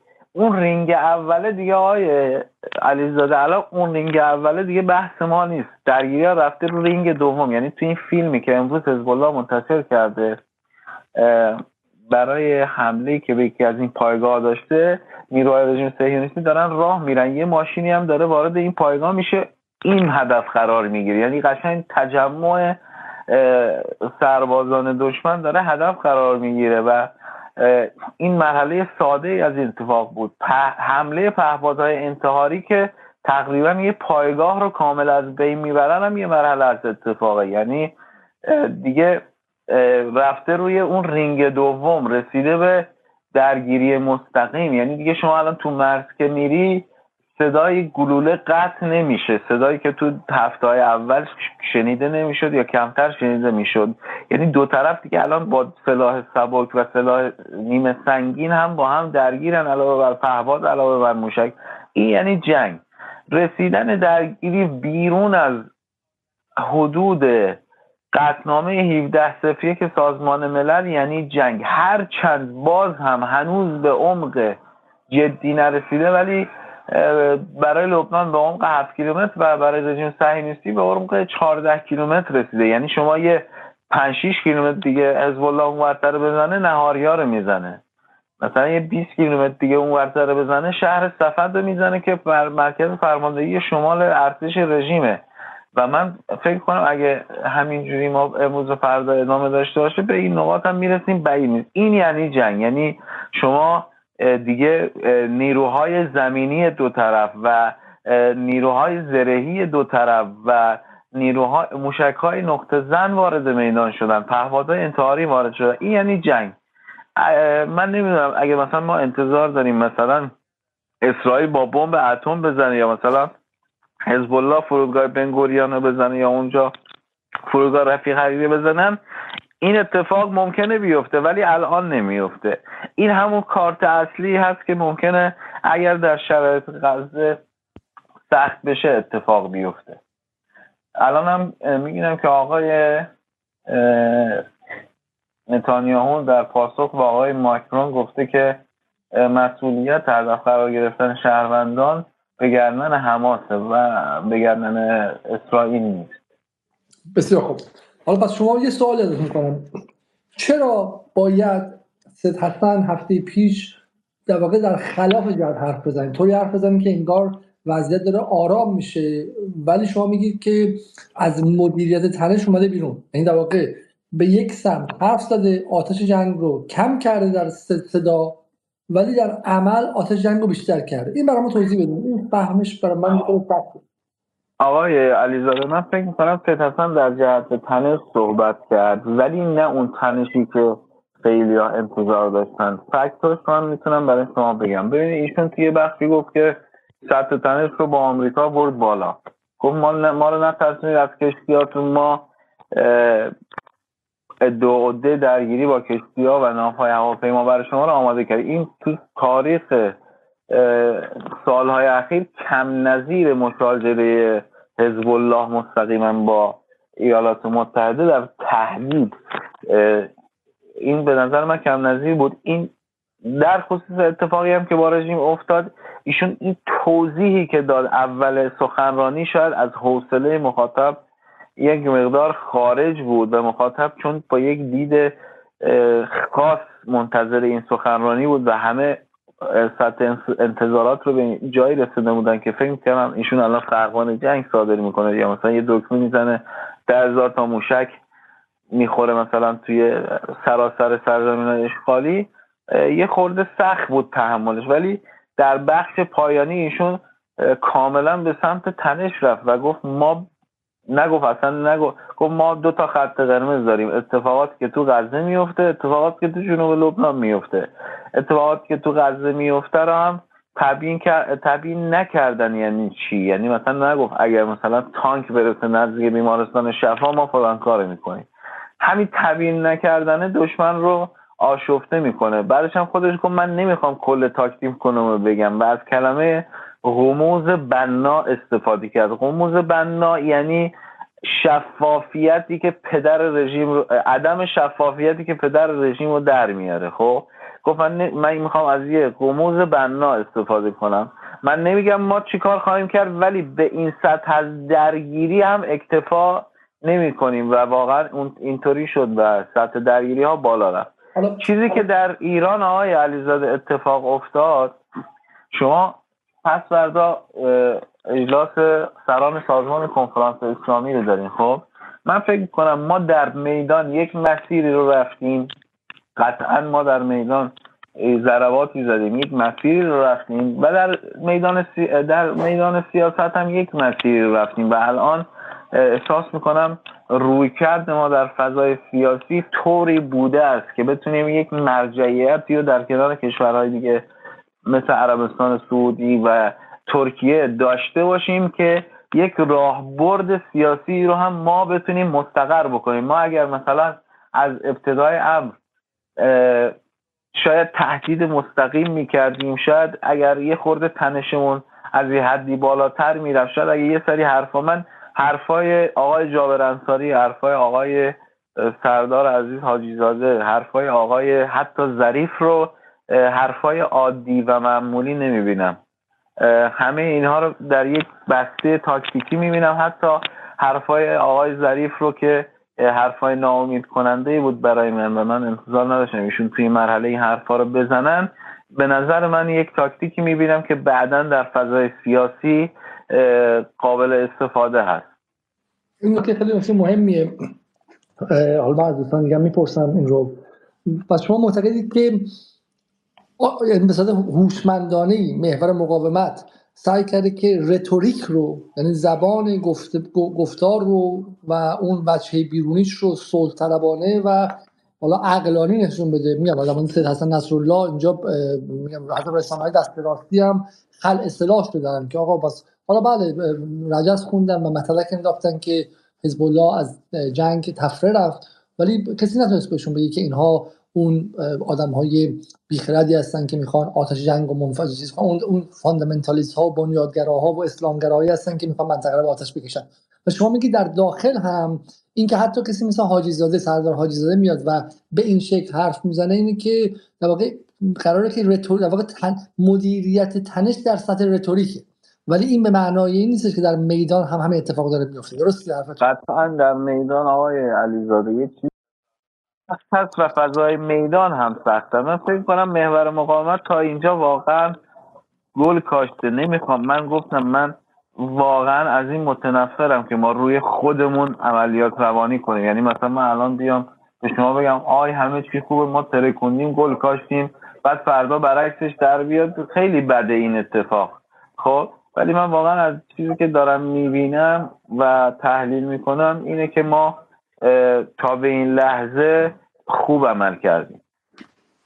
خب بریم سراغ به که همین سال رو و همین خط رو ببریم جلو. پس پس در حالا سوالی که هست اینه که اگر خب اون سمت هم آمریکا محاسباتش متفاوت شده و داره اون هم به شکلی شمشیر از رو بسته میگه که من اومدم اینجا و نمی‌ذارم که اسرائیل تنها بمونه. حالا پهپادی که از سمت گفته میشه سوریه یعنی ایران به ایلات فرستاده شده. موشک هایی که از سمت حزب الله داره فرستاده میشه و غیره. اگر این سمت خط آتش و در میزان آتش رو بالا ببره خب اونور هم باید قاعدتا بالا ببره دیگه. درسته؟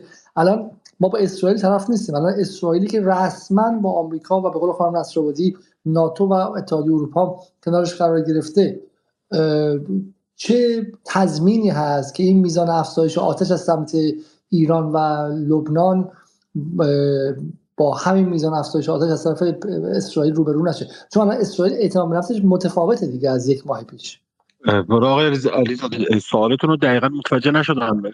آقای پاک آقای پاک گفتن که به شکلی میدان آتش رو بالا برده. از پهپادهایی که امروز از سوریه پرتاب شده صحبت کردن که هزار کیلومتر بدون ردگیری شدن وارد خاک اسرائیل شده و میگن که اسرائیل پیام رو گرفته که دیگه مدیریت تنشی وجود نداره و لبنان و ایران آماده جنگ هستن. حرفشون این بود که برخلاف حرفایی که در سطح رتوریک و دیپلماتیک میشنوید در سطح میدان دارن آتش جنگ رو بالا می‌برن درسته؟ درسته. حالا ببینید یه مذاکراتی هم داره پشت پرده انجام میشه. یعنی یه مقداری انگار دو بعد متفاوت داره. یعنی محور ایران و متحدین ایران یک طوری دارن شرایط رو پیش می‌برن. از اون طرف قطری ها هم تو بحث مبادله زندانی چون به هر حال مبادله زندانی یعنی 240 نفر اسرائیلی اسیر اسرائیلی و 6 7 هزار نفر. حالا نمی‌دونم تا چه حدی قرار حالا چند هزار نفر قرار آزاد بشه ولی خب حماس مرتب تاکید کرده که سفید کردن زندان برای خودش همین یه بستر می‌خواد یعنی آماده کردن این تبادل خودش یه بستر می‌خواد یک آتش بس می‌خواد. روی این حساب دو بود متفاوته. یه مقداری هم سخته که حالا واقعیتش اینه که سخت به قطع بگیم آمریکا اراده برای جنگیدن نداره. ولی واقعیتش اینه که منطقی نیست. یعنی یعنی اشل بزرگتر این بزرگترین جایزه ایه که آمریکا می‌تونه به چین و روسیه بده. و به هر حال همینی که آمریکا تمرکز مالیش به سمت اسرائیل اومد. اوکراین کاملا از دست رفت. یعنی دیروز پریروز آقای زلنسکی میگه به من وام بدید. که و اگر قرار باشه آمریکا درگیر چنین جنگی بشه می‌دونید به هر حال دریای چین هم بعید می‌دونم. یعنی چون شما جنگ رو می‌تونید آغاز بکنید. ولی اینکه چقدر قرار ادامه پیدا بکنه اونم مخصوصا با ایران و متحدین ایران خب خیلی سوال 100 میلیون دلاری واقعا که جوابش ناممکنه کسی بتونه جوابشو بده که یه هفته است دو هفته است شیش ماه یه ساله. روی به نظر میاد به نظر میاد همونی که یعنی سیاست جمهوری اسلامی همونی بوده که بحران در غزه آغاز شد در غزه هم باید تموم بشه یک نظر اصولی از طرف جمهوری اسلامی. و تا زمانی که توی غزه قضیه تموم نشه همه احتمالات به جز ایران البته یعنی ایران وارد نمیشه ولی همه متحدین ایران آماده هر گونه عملی هستند نشون هم دادن به هر حال یعنی این جدیتشون رو نشون دادن. یعنی ما چیزی که خیلی چون عراق و سوریه یه مقداری چطور بگم کمتر بهش توجه شده ولی حواستون باشه ما از یعنی تقریبا 15 دو هفته تمامی که روزانه آمریکایی ها درگیرن روزانه نیروهای قصد درگیرن در سوریه و یعنی در قسمت شرق فرات و روزانه هم پایگاه های این الاسد و به قول معروف اون پایگاه های عربی رو به هر چند تا پایگاه داره اینا به هر حال روزانه درگیرن و خیلی جدیه. یعنی بحث بحث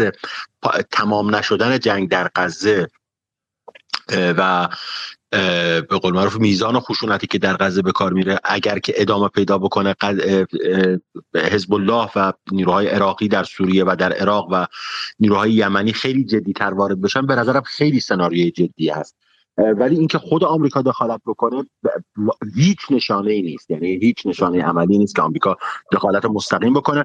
خیلی هم منطقیه. به نظرم میاد که یعنی جنون دخالت آمریکا در در شرق مدیترانه به نظرم میاد جنون می‌تونه باشه به خاطر اینکه تمام اهداف اولویت هاش دیگه از بین میره و مجبور خاورمیانه رو بشینه شرق اروپا از دست بره دریای چین احتمالا از دست بره و حالا برگرده به خاورمیانه ای که دو سال پیش فرار کرده ازش برای اولویت هاش در دریای چین و در شرق اروپا. من به اون سال برمیگردم.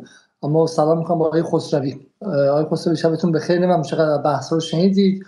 اما دوستان که نظر شما رو بشنویم درباره اینکه یک آیا تصویری که غربی ها و اسرائیل میده از اینکه به شکلی داره پیشروی اسرائیل بر اساس آن چیزی که وعده داده بودن به صورت موفقیت آمیز در غزه پیش میره درسته؟ یا اینکه نه قضیه پیچیده تره و دومش این که آیا محور مقاومت هم غزه رو رها کرده یا اینکه نگوان می‌کنید که داره به صورتی حالا توازن رو در نهایت برقرار می‌کنه و داره به قدر کافی مانع ایجاد می‌کنه از اینکه اسرائیل خیلی راحت پیش, پیش روی کنه. من سلام می‌کنم خدمت همه دوستان. ممنون که به حال دوستی لینک فرستاد که اینجا خدمت دوستان برسم. من جناب علیزاده و بقیه دوستان توی ویدیوهایی هم که می‌سازم اینو همیشه تاکید کردم. در هر منازعه و جنگی شما باید ببینید که هدف برای پیروزی چجوری تعریف میشه در هر کدوم از طرفین منازعه و دعوا؟ و خب در اوکراین و روسیه خب یه جوری تعریف شده بود. در اینجا هم به نظر من تعاریف دو طرف متفاوته. یعنی اسرائیل با اشتباهی که انجام داد تعریفی رو برای پیروزی خودش قرار داد.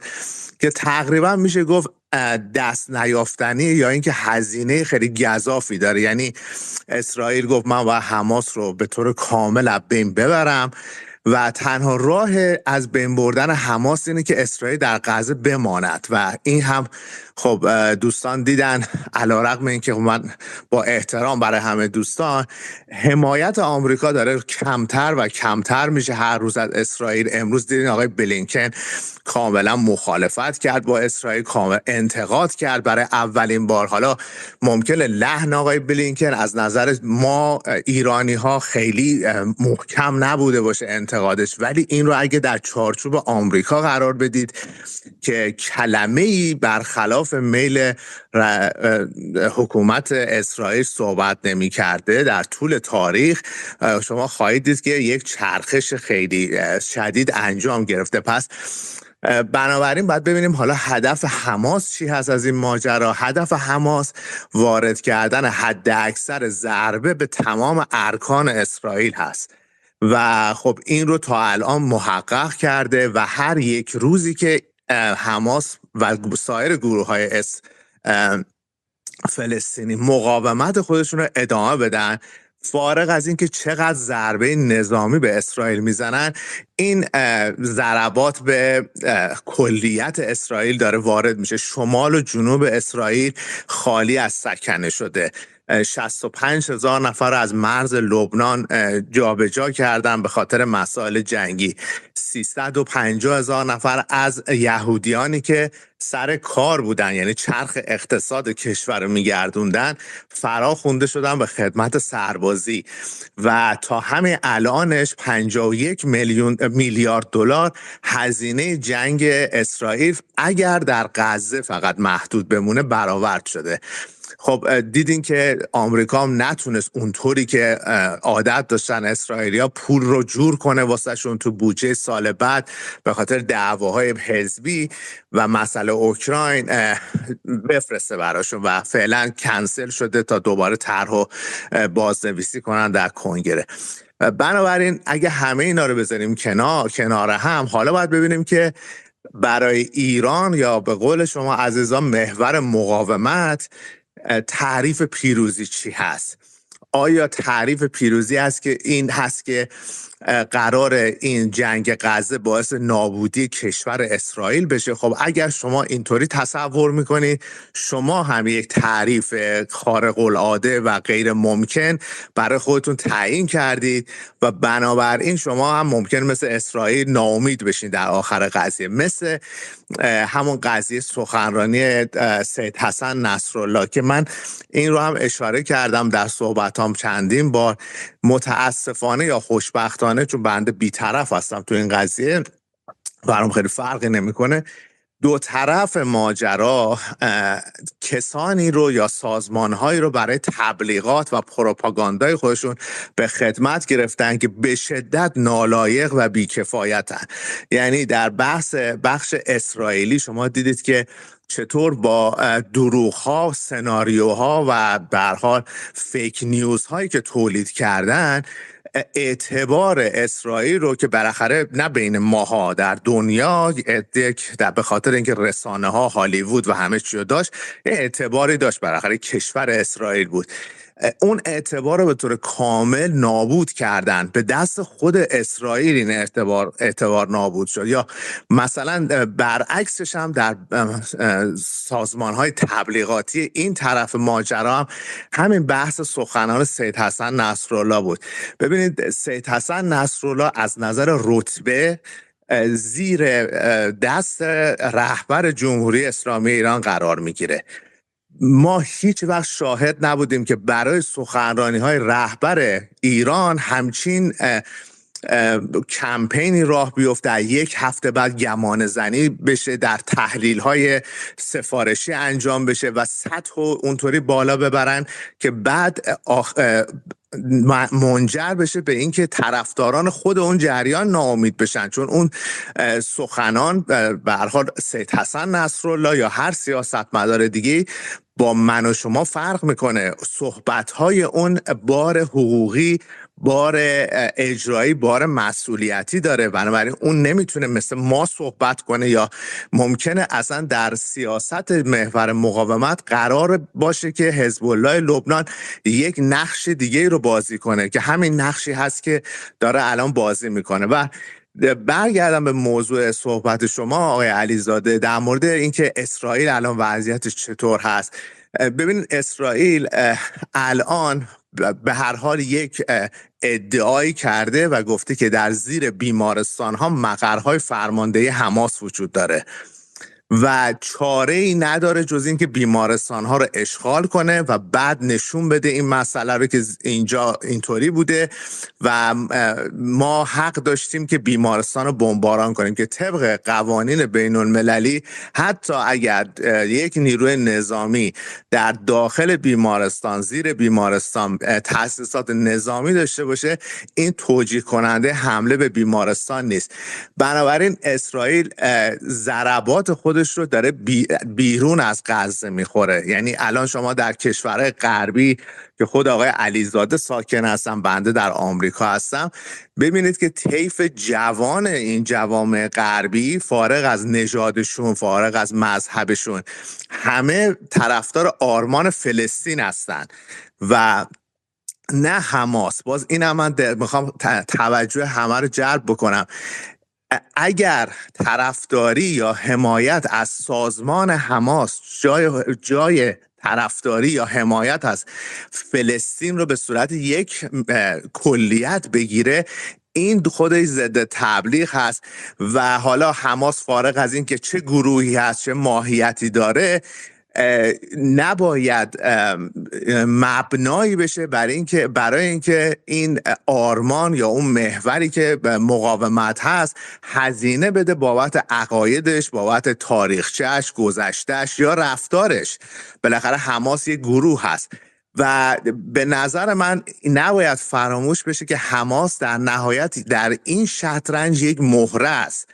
و هیچ وقت بازی رو نباید فدای یک مهره کرد. در نهایت حتی میشه بر سر موجودیت حماس مذاکره کرد برای اینکه به موجودیت فلسطین رسید. و این نکته مهمی هست و اگر الان در این برهه ایران یا هر بازیگر دیگه در این منطقه پای آمریکا رو به جنگ بکشه یعنی آمریکا رو به یک جایی برسونه که آمریکا علا رقم همه چیزهایی که ما می‌دونیم و دوستان اشاره کردن و خیلی هاشم درست هست ناچار بشه یا علاقمند بشه که یک جنگ رو در حد محدود در حد مثلا یک کمپین چهر روزه بمباران مثل کاری که 1999 برای سربستان انجام دادن. اون کار که دی اون کار رو می‌تونه آمریکا انجام بده. خودمون رو نباید گول بزنیم. اگر اون به اونجا برسونن تمام دستاوردهایی که تا اینجا داشتن ممکنه با خطر جدی مواجه بشه.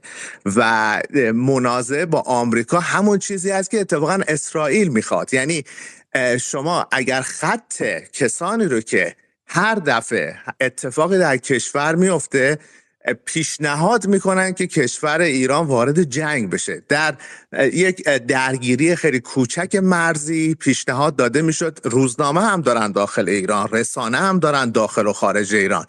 پیشنهاد می‌کردن که به وارد باطلاق افغانستان بشیم. افغانستانی که دو ابرقدرت توش وارد شدن و بعد از سالها هزینه و تلفات دادن آخر خارج شدن بدون هیچ دستاوردی.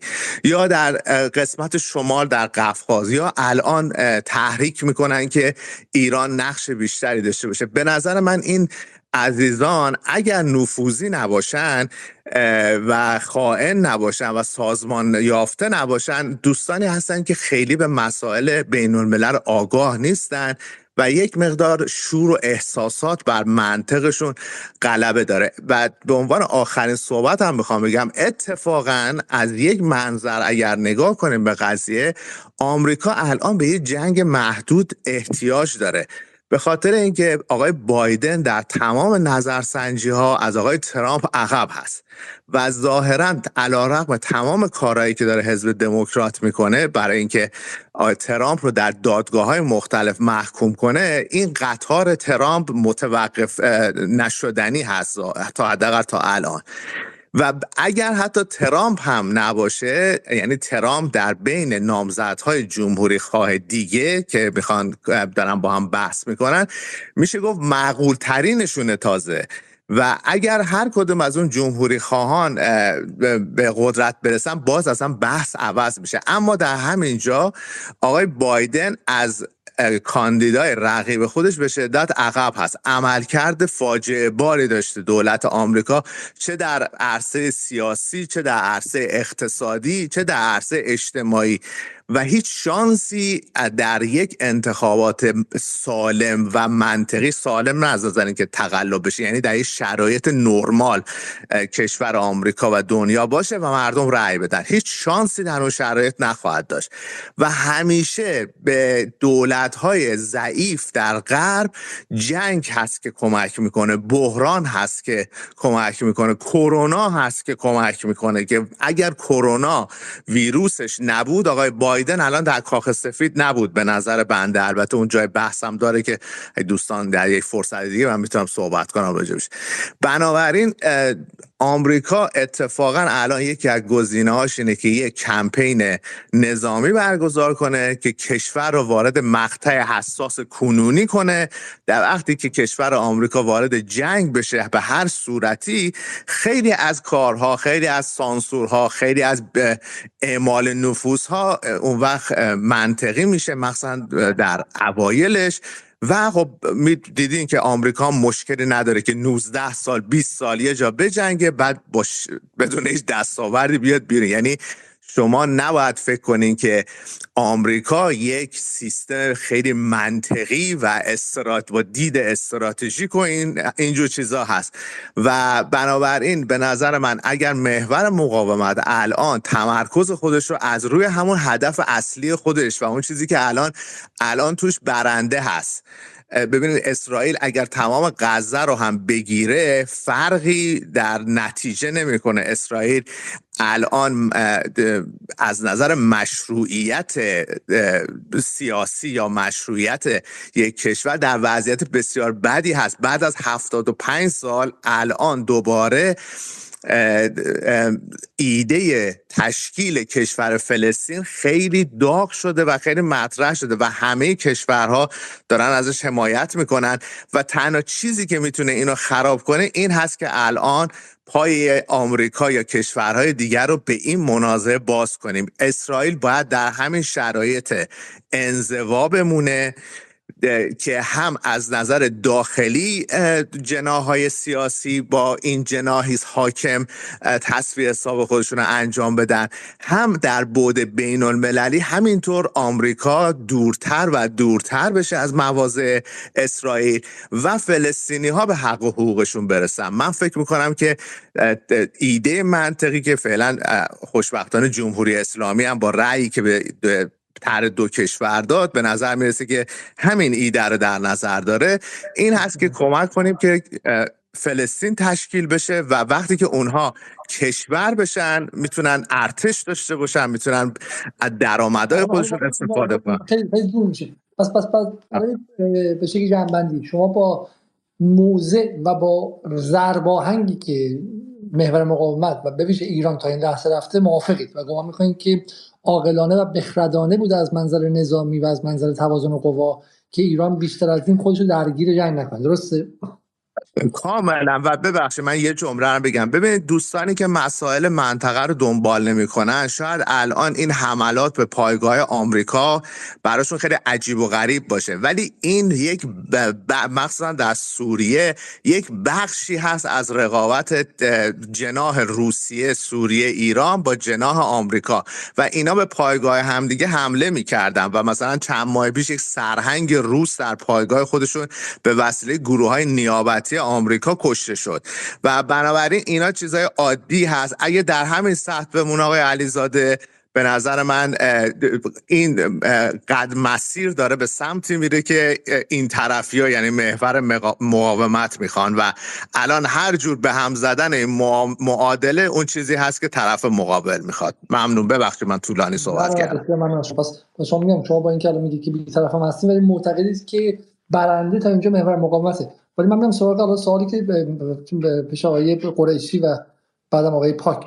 چون آقای خسروی میگه که چه بسا حماس باید اینجا مثل در اون ققنوسی باشه که از بین میره و حماس اینجا قربانی شه ولی فلسطین به وجود بیاد و خب از منظر رسانه غربی هم ببینید خب این واضحه. خیلی میگن که چرا حماس این کار کرد؟ حماس هیچ گونه عقلانیتی نداشت. حماس یک سری دیوانن که این کار کردن بعد همزمان خودشون بعد از اینکه بودن 15 سال بود که اسم فلسطین نمی آوردن میگن که بعد فلسطین باشه دو دولتی باشه و غیره. همین که از نظر آقای خسروی درست میگه. همین که بحث دو دولتی دوباره در سر زبون این رهبران آمریکا و اروپا افتاده. همون کسایی داشتن سفارت رو هم به اورشلیم منتقل می‌کردن. همین ریشی سوناک در اوگست سال 2022 اولین قولی که به JNS یا جویش نشنال سیندیکیت داد این بود که ما من اگه انتخاب شم اولین کارم این که سفارت ببرم به اورشلیم و همینطور هم لیست تراست برای همین اونها دارن از فلسطین حرف می‌زنن. خب نشون میده تا همینجا موفق بوده. یعنی فلسطین از به شکلی بوته فراموشی در اومد. خب اما آیا قرشی آیا فلسطین بدون حماس قابل تصور هست؟ و اگر حماس اینجا از بین بره و شکست بخوره و حذف بشه و مثلا قطر سرش به شکلی معامله کنه و بقیه آیا بدون حماس امکان حفظ فلسطین هست؟ آقای علیزاده به نظرم خیلی بعید می‌رسه. به هر حال قضیه سنگریه یعنی بحث مقاومت در قضیه سنگریه که اگر آسیب جدی بخوره من به نظرم نه. اسرائیل این اعتماد به نفس رو پیدا خواهد کرد که بقیهش هم تموم بکنه. توی محور مقاومت توی تلگرای محور مقاومت هم این ایده وجود داره که هرگه یعنی تحت هر شرایطی نباید اجازه بدیم که قضیه شکست بخوره. به خاطر اینکه یعنی به صراحت میگن میگن روزی که حماس شکست بخوره روز اول برای آمادگی اسرائیل که یک سال بعد به حزب الله حمله بکنه احتمالا بعدش به ایران حمله بکنه. روی حساب این از از نظر اون تلگران استراتژیک درون محور بحث بحث شکست نخوردن حماس دلایل مختلفی داره. یکیش اینه که قضیه فلسطین با توجه به اعتماد به نفسی که اسرائیل پیدا می‌کنه از لحاظ نظامی و امنیتی و بازگشت اعتباری که به دست میاره اینه که کل قضیه فلسطین رو ممکنه تو کرانی باختری هم تحت تاثیر قرار بده. غزه رو احتمالا به هر حال تبدیل به گتو, گتو می‌کنه. یعنی ایستای بازرسی یعنی تفکیک می‌کنه غزه رو.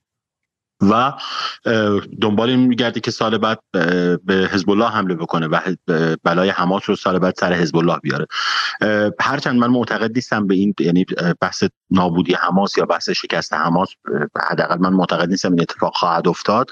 ولی خب حتی اگر که قرار باشه شکست بخوره خب این آثار شکستش و ابعادش دامنگیر بقیه محور هم میشه. روی حساب فکر نمی کنم که این این اراده برای معامله حداقل در محور مقاومت وجود داشته باشه.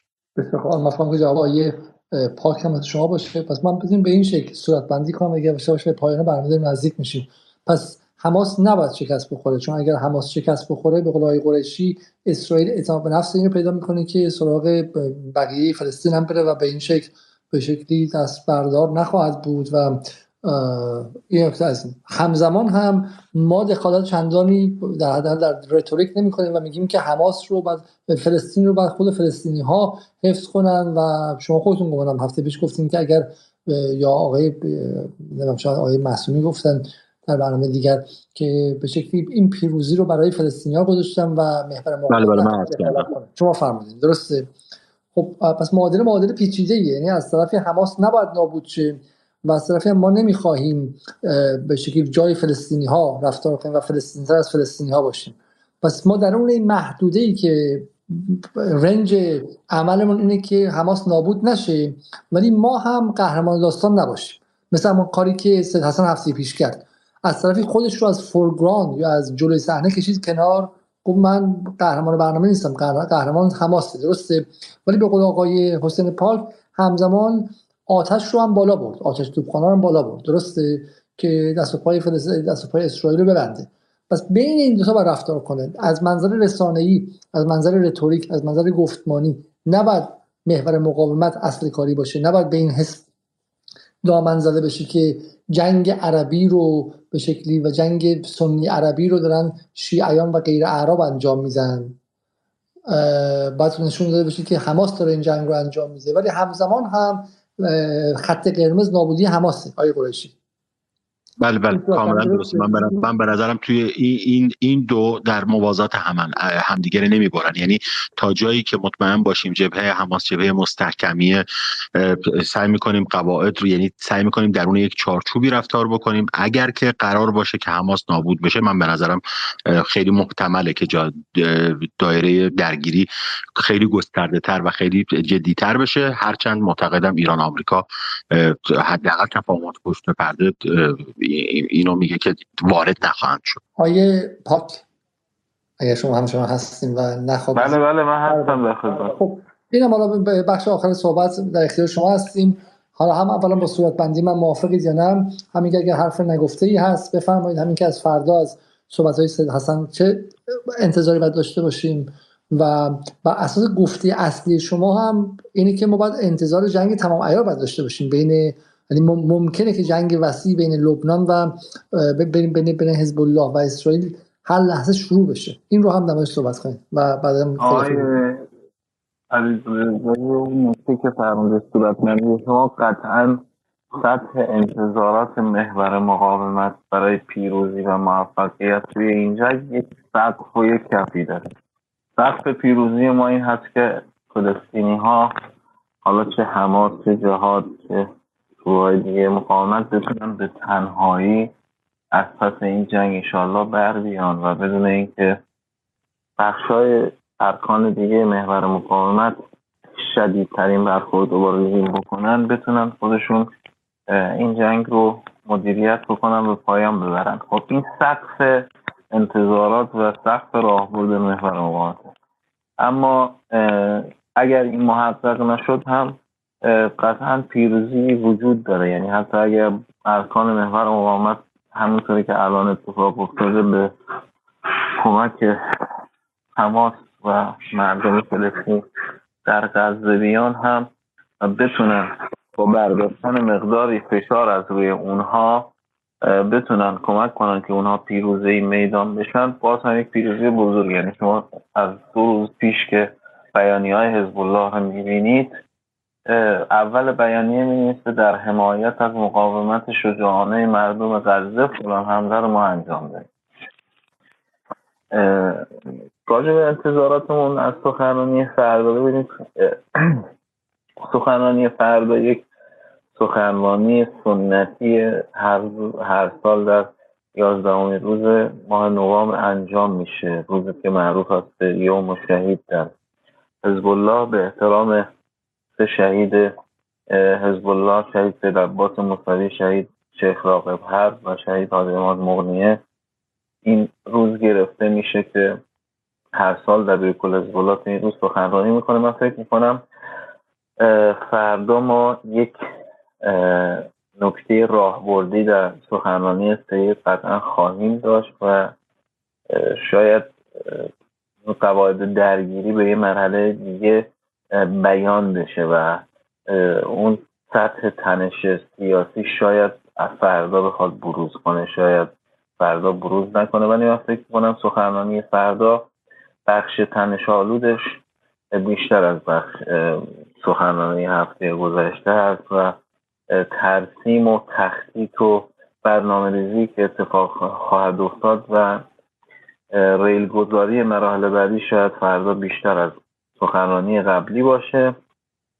آن چیزی که امروز در جنوب لبنان داره اتفاق میفته یک جنگ تمام ایاره و این جبهه که باز شده واقعا رژیم صهیونیستی رو درمانده کرده در شما نه جرأت این رو داره که پاسخ جدی بده به حزب الله و نمی‌تونه توانی رو که متمرکز جبهه شمال کرده از اینجا ببره و در غزه متمرکز بکنه توانی که یک سوم ارتشش هست یک دوم نیروی دریاییش هست و یک چهارم نیروی هواییش. خب این شما فرض بکنید اگه حزب الله اینجا پرواز نمی‌کرد چه این توان باید همش تو غزه متمرکز می‌شد. خیلی کار سختتر می‌شد اونجا. حتی من فکر می‌کنم با جدی شدن جبهه در محور شمال توان متمرکز رژیم در جبهه شمال بیشتر از این هم خواهد شد. و اینو می‌خواستم بهتون بگم که یمن برادران یمنی مثل که یه حمله موشکی دیگه انجام دادن در آقای قبل و مدعی هم بودن که به اهداف خودش برخورد کرده. فکر می‌کنم ما در یک مرحله بسیار حساس هستیم که ممکنه مثل روز هشت اکتبر یه دفعه خودمون وسط اون نبرد آخر زمانی ببینیم و ممکن هم هست یک دفعه با یک عقب نشینی توسط رژیم صهیونیستی روبرو بشیم که فعلا داریم وسط این دو مرحله به سمت تنش حرکت می‌کنیم. امیدوارم روزهای آینده موفقیت های بیشتری برای مقاومت اسلامی چه در فلسطین چه در لبنان چه در عراق چه در سوریه و چه در یمن همراه باشه. مهمترین نکته این روزهاش شاید کسی به این جنبه ها فکر نکنه بروز یک چیز زیبا به اسم محور مقاومته.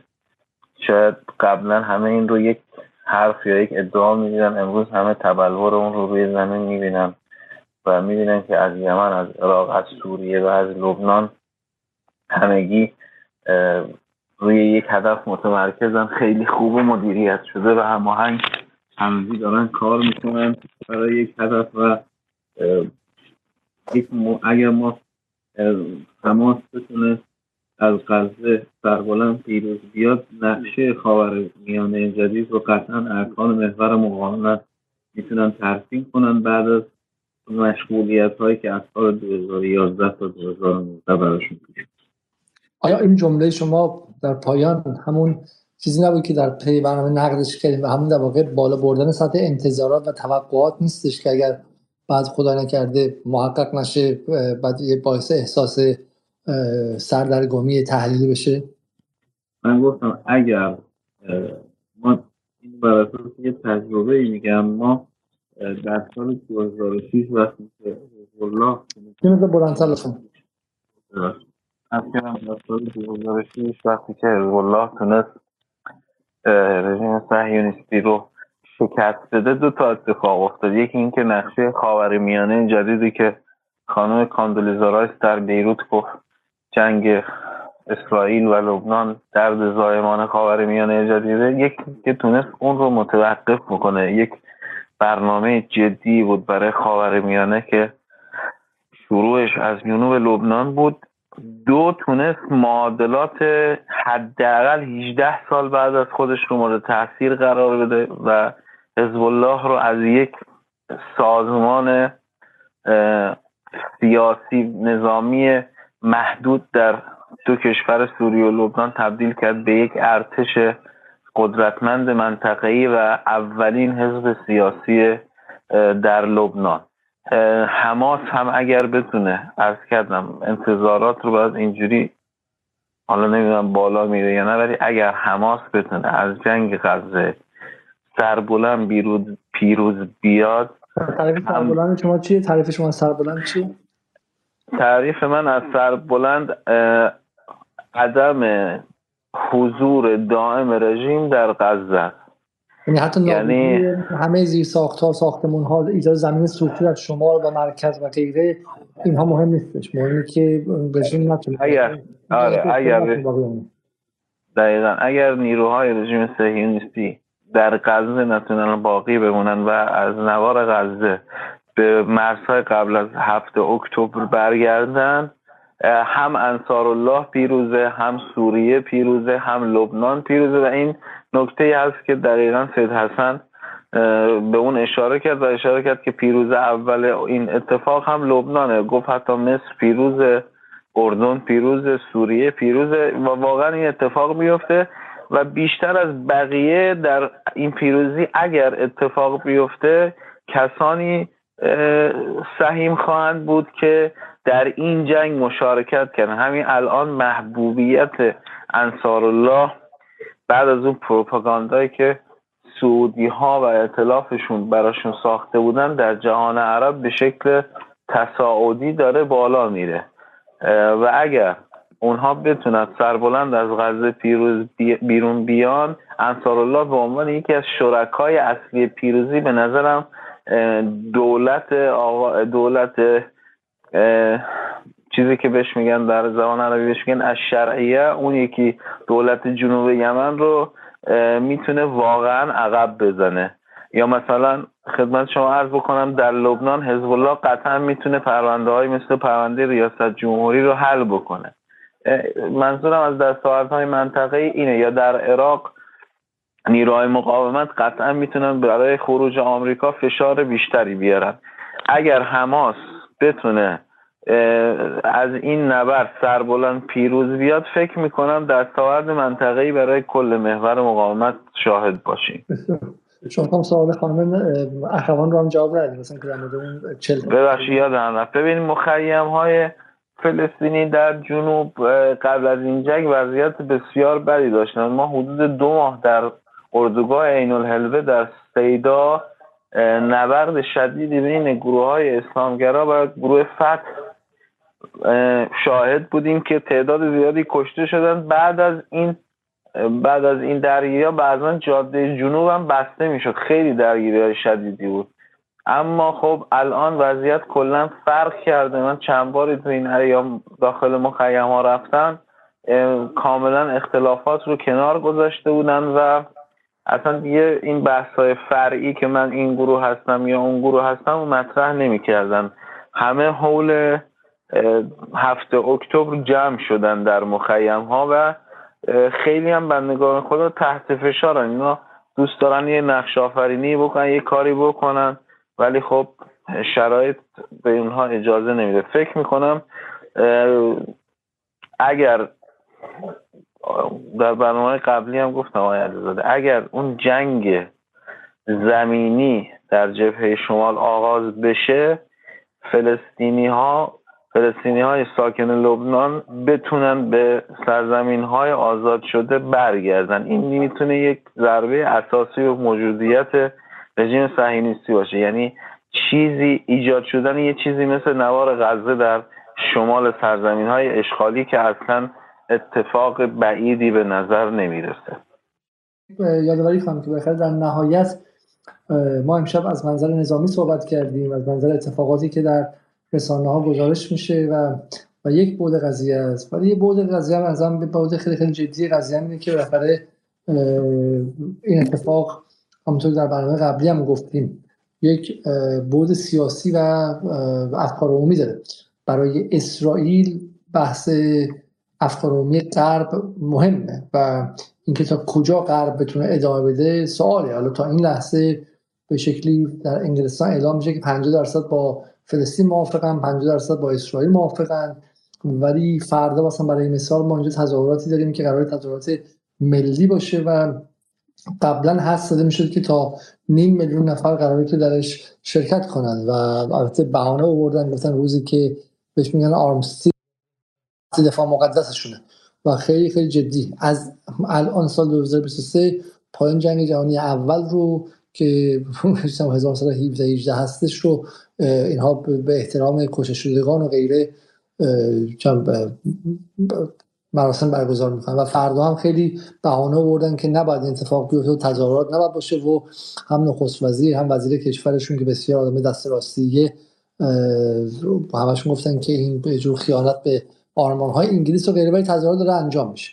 و این تظاهرات تظاهراتی که در آمریکا برگزار میشه حالا فرانسه و آلمان که خیلی راحت شمشیر از رو بستن. در استرالیا در کانادا در جاهای دیگه این تظاهرات من بخشی از ماجراست یعنی واقعا سوالی که تا کجا غرب می‌تونه گوشش رو بگیره و بگه که ما می‌زنیم می‌کشیم و نابود می‌کنیم و مهم نیستش نکته دوم و نکته کلیدی دیگه حرفی که میگم امروز در الجزیره که از تحلیلگرانشون زد این بود که امارات مصر و قطر که الان وارد شدن و دارن سعی می‌کنن که برای حالا به شکلی آتش های موقت برنامه بریزن یکی از دلایلش هم اینه که کشورهای عربی به کشورهای عربی پرووست و نزدیک به غرب نگران این خشم داخل خیابون هاشون هستن و نگرانن که این خشم تبدیل بشه به یک جریان دیگه مثل جریان سال 2011 مثل بهار عربی.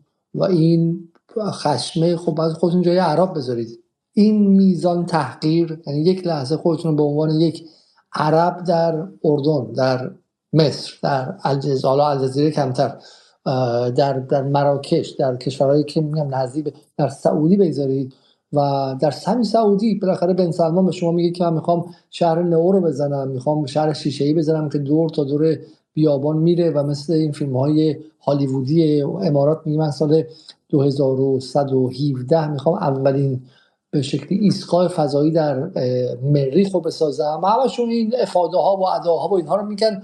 و بعد این کشور کوچک اسرائیل تحقیرشون می‌کنه تا انتها. یعنی هیچ چیزی از موجودیت به شکلی عرب باقی نگذاشته. و این تحقیر در خیابان ها داره منتقل میشه. و همین واقعا دولت عربی نگرانن. نگران این انفجار افکار عمومیشون هستن. حالا ما در ایران راهی برای تاثیرگذاری روشون نداریم نه ابزار رسانه ای داریم نه ابزار مثلا چون دخالت در جنبش هاشون داریم و غیره. برای اینکه حالا تا زیادی اغلب تخم مرغ در سبد نیروهای شیعه گذاشتیم. ولی ولی بالاخره این این المان ها مهمه و واقعا باید دید. یعنی فقط در میدان و فقط در بحث نظامی مشخص نمیشه. واقعا افکار عمومی الان هر ثانیه باید بتونن هر ثانیه و هر دقیقه و هر ساعت رو برای اسرائیل غیر قابل تحمل کنن و برای همین ثانیه شمار اسرائیل به کار افتاده نمی‌تونیم تا ابد این کار انجام بده. اون حرفی که زده میشه که حالا تا یک سال ممکن این قضیه طول بکشه حالا من واقعا بعید می‌دونم که هم افکار عمومی کشورهای عربی و هم افکار عمومی کشورهای غربی بتونن تحمل کنن که یک سال این تصورهای این این تصویرهای وحشتناک جنوساید و نسل و پاکسازی قومی انجام شه ولی خب باید ببینیم. بالا میگم این همین 35 روز واقعا نشون داد که جهان و این دولت های غربی عربی خیلی خیلی واقعا بدون principle و بدون اصول تر از اونن که ما فکر می‌کنیم ممکنه که از اینجا بعد هم اتفاق بیفته. بسیار عالی. از اینکه حدودا سه ساعت و خورده مهمان ما بودیم ممنون از اینکه اتفاقات خیلی خیلی زیادی افتاده. بخشش به خاطر این بود که در لبنان اینترنت آقای پاک قطع و وصل می‌شد. واقعا تقصیر کسی نبود. بخشش این بود که رفتن از یه پلتفرم به یه پلتفرم دیگه. عملا کاری که تا نشده و ما 40 دقیقه اول برنامه در یوتیوب بودیم بعد اومدیم روی توییتر و اسپیس و همینطور هم چند بار من خطا کردم. بالاخره به عنوان آدمی که یه مقدار دیگه فکر دچار خستگی و استهلاک شدم و دیگه بخاطر شرایط زیستی و همه چی هم دیگه داره دیگه فکر می‌کنم قاعدتا ما با برنامه رو تعطیل می‌کنیم در حاضر و واقعا سطح تنش در غزه و در اتفاقات طوری که من واقعا دلم نمیاد وگرنه از نظر فنی ما الان باید تعطیل کنیم یه هفته همینطور بریم نیروی انسانی پیدا کنیم و غیره. و برای من عذرخواهی می‌کنم ولی ببخشید به اینکه توانم در حال حاضر همینه. فردا در لندن تظاهراتی که من عکسش گذاشتم قرار تظاهرات خیلی خیلی بزرگی باشه و من امیدوارم که این تظاهرات بزرگ این تظاهرات ها معنا داره. اینها به هیچ وجه نمادین و سمبولیک نیستش. این فشار اگر بتونه منتقل شه به دولت ریشی سوناک و حداقل بخشی از این حمایت بی و شرط آمریکا انگلیس رو از روی اسرائیل برداره به نظر من اتفاق اتفاق مهم است برای همین در این تظاهرات اگر در انگلستان هستین شرکت کنید. در آمریکا و کانادا و استرالیا و کشورهای به قول معروف انگلوساکسون هستین حتما شرکت کنید که اینها بی تاثیر به هیچ وجه نیست و و کمترین کاری که می‌تونیم بکنیم به اینکه اینجا بشین و فقط صحبت کنیم تا برنامه دیگر شب روزتون خوش و خدا نگهدار.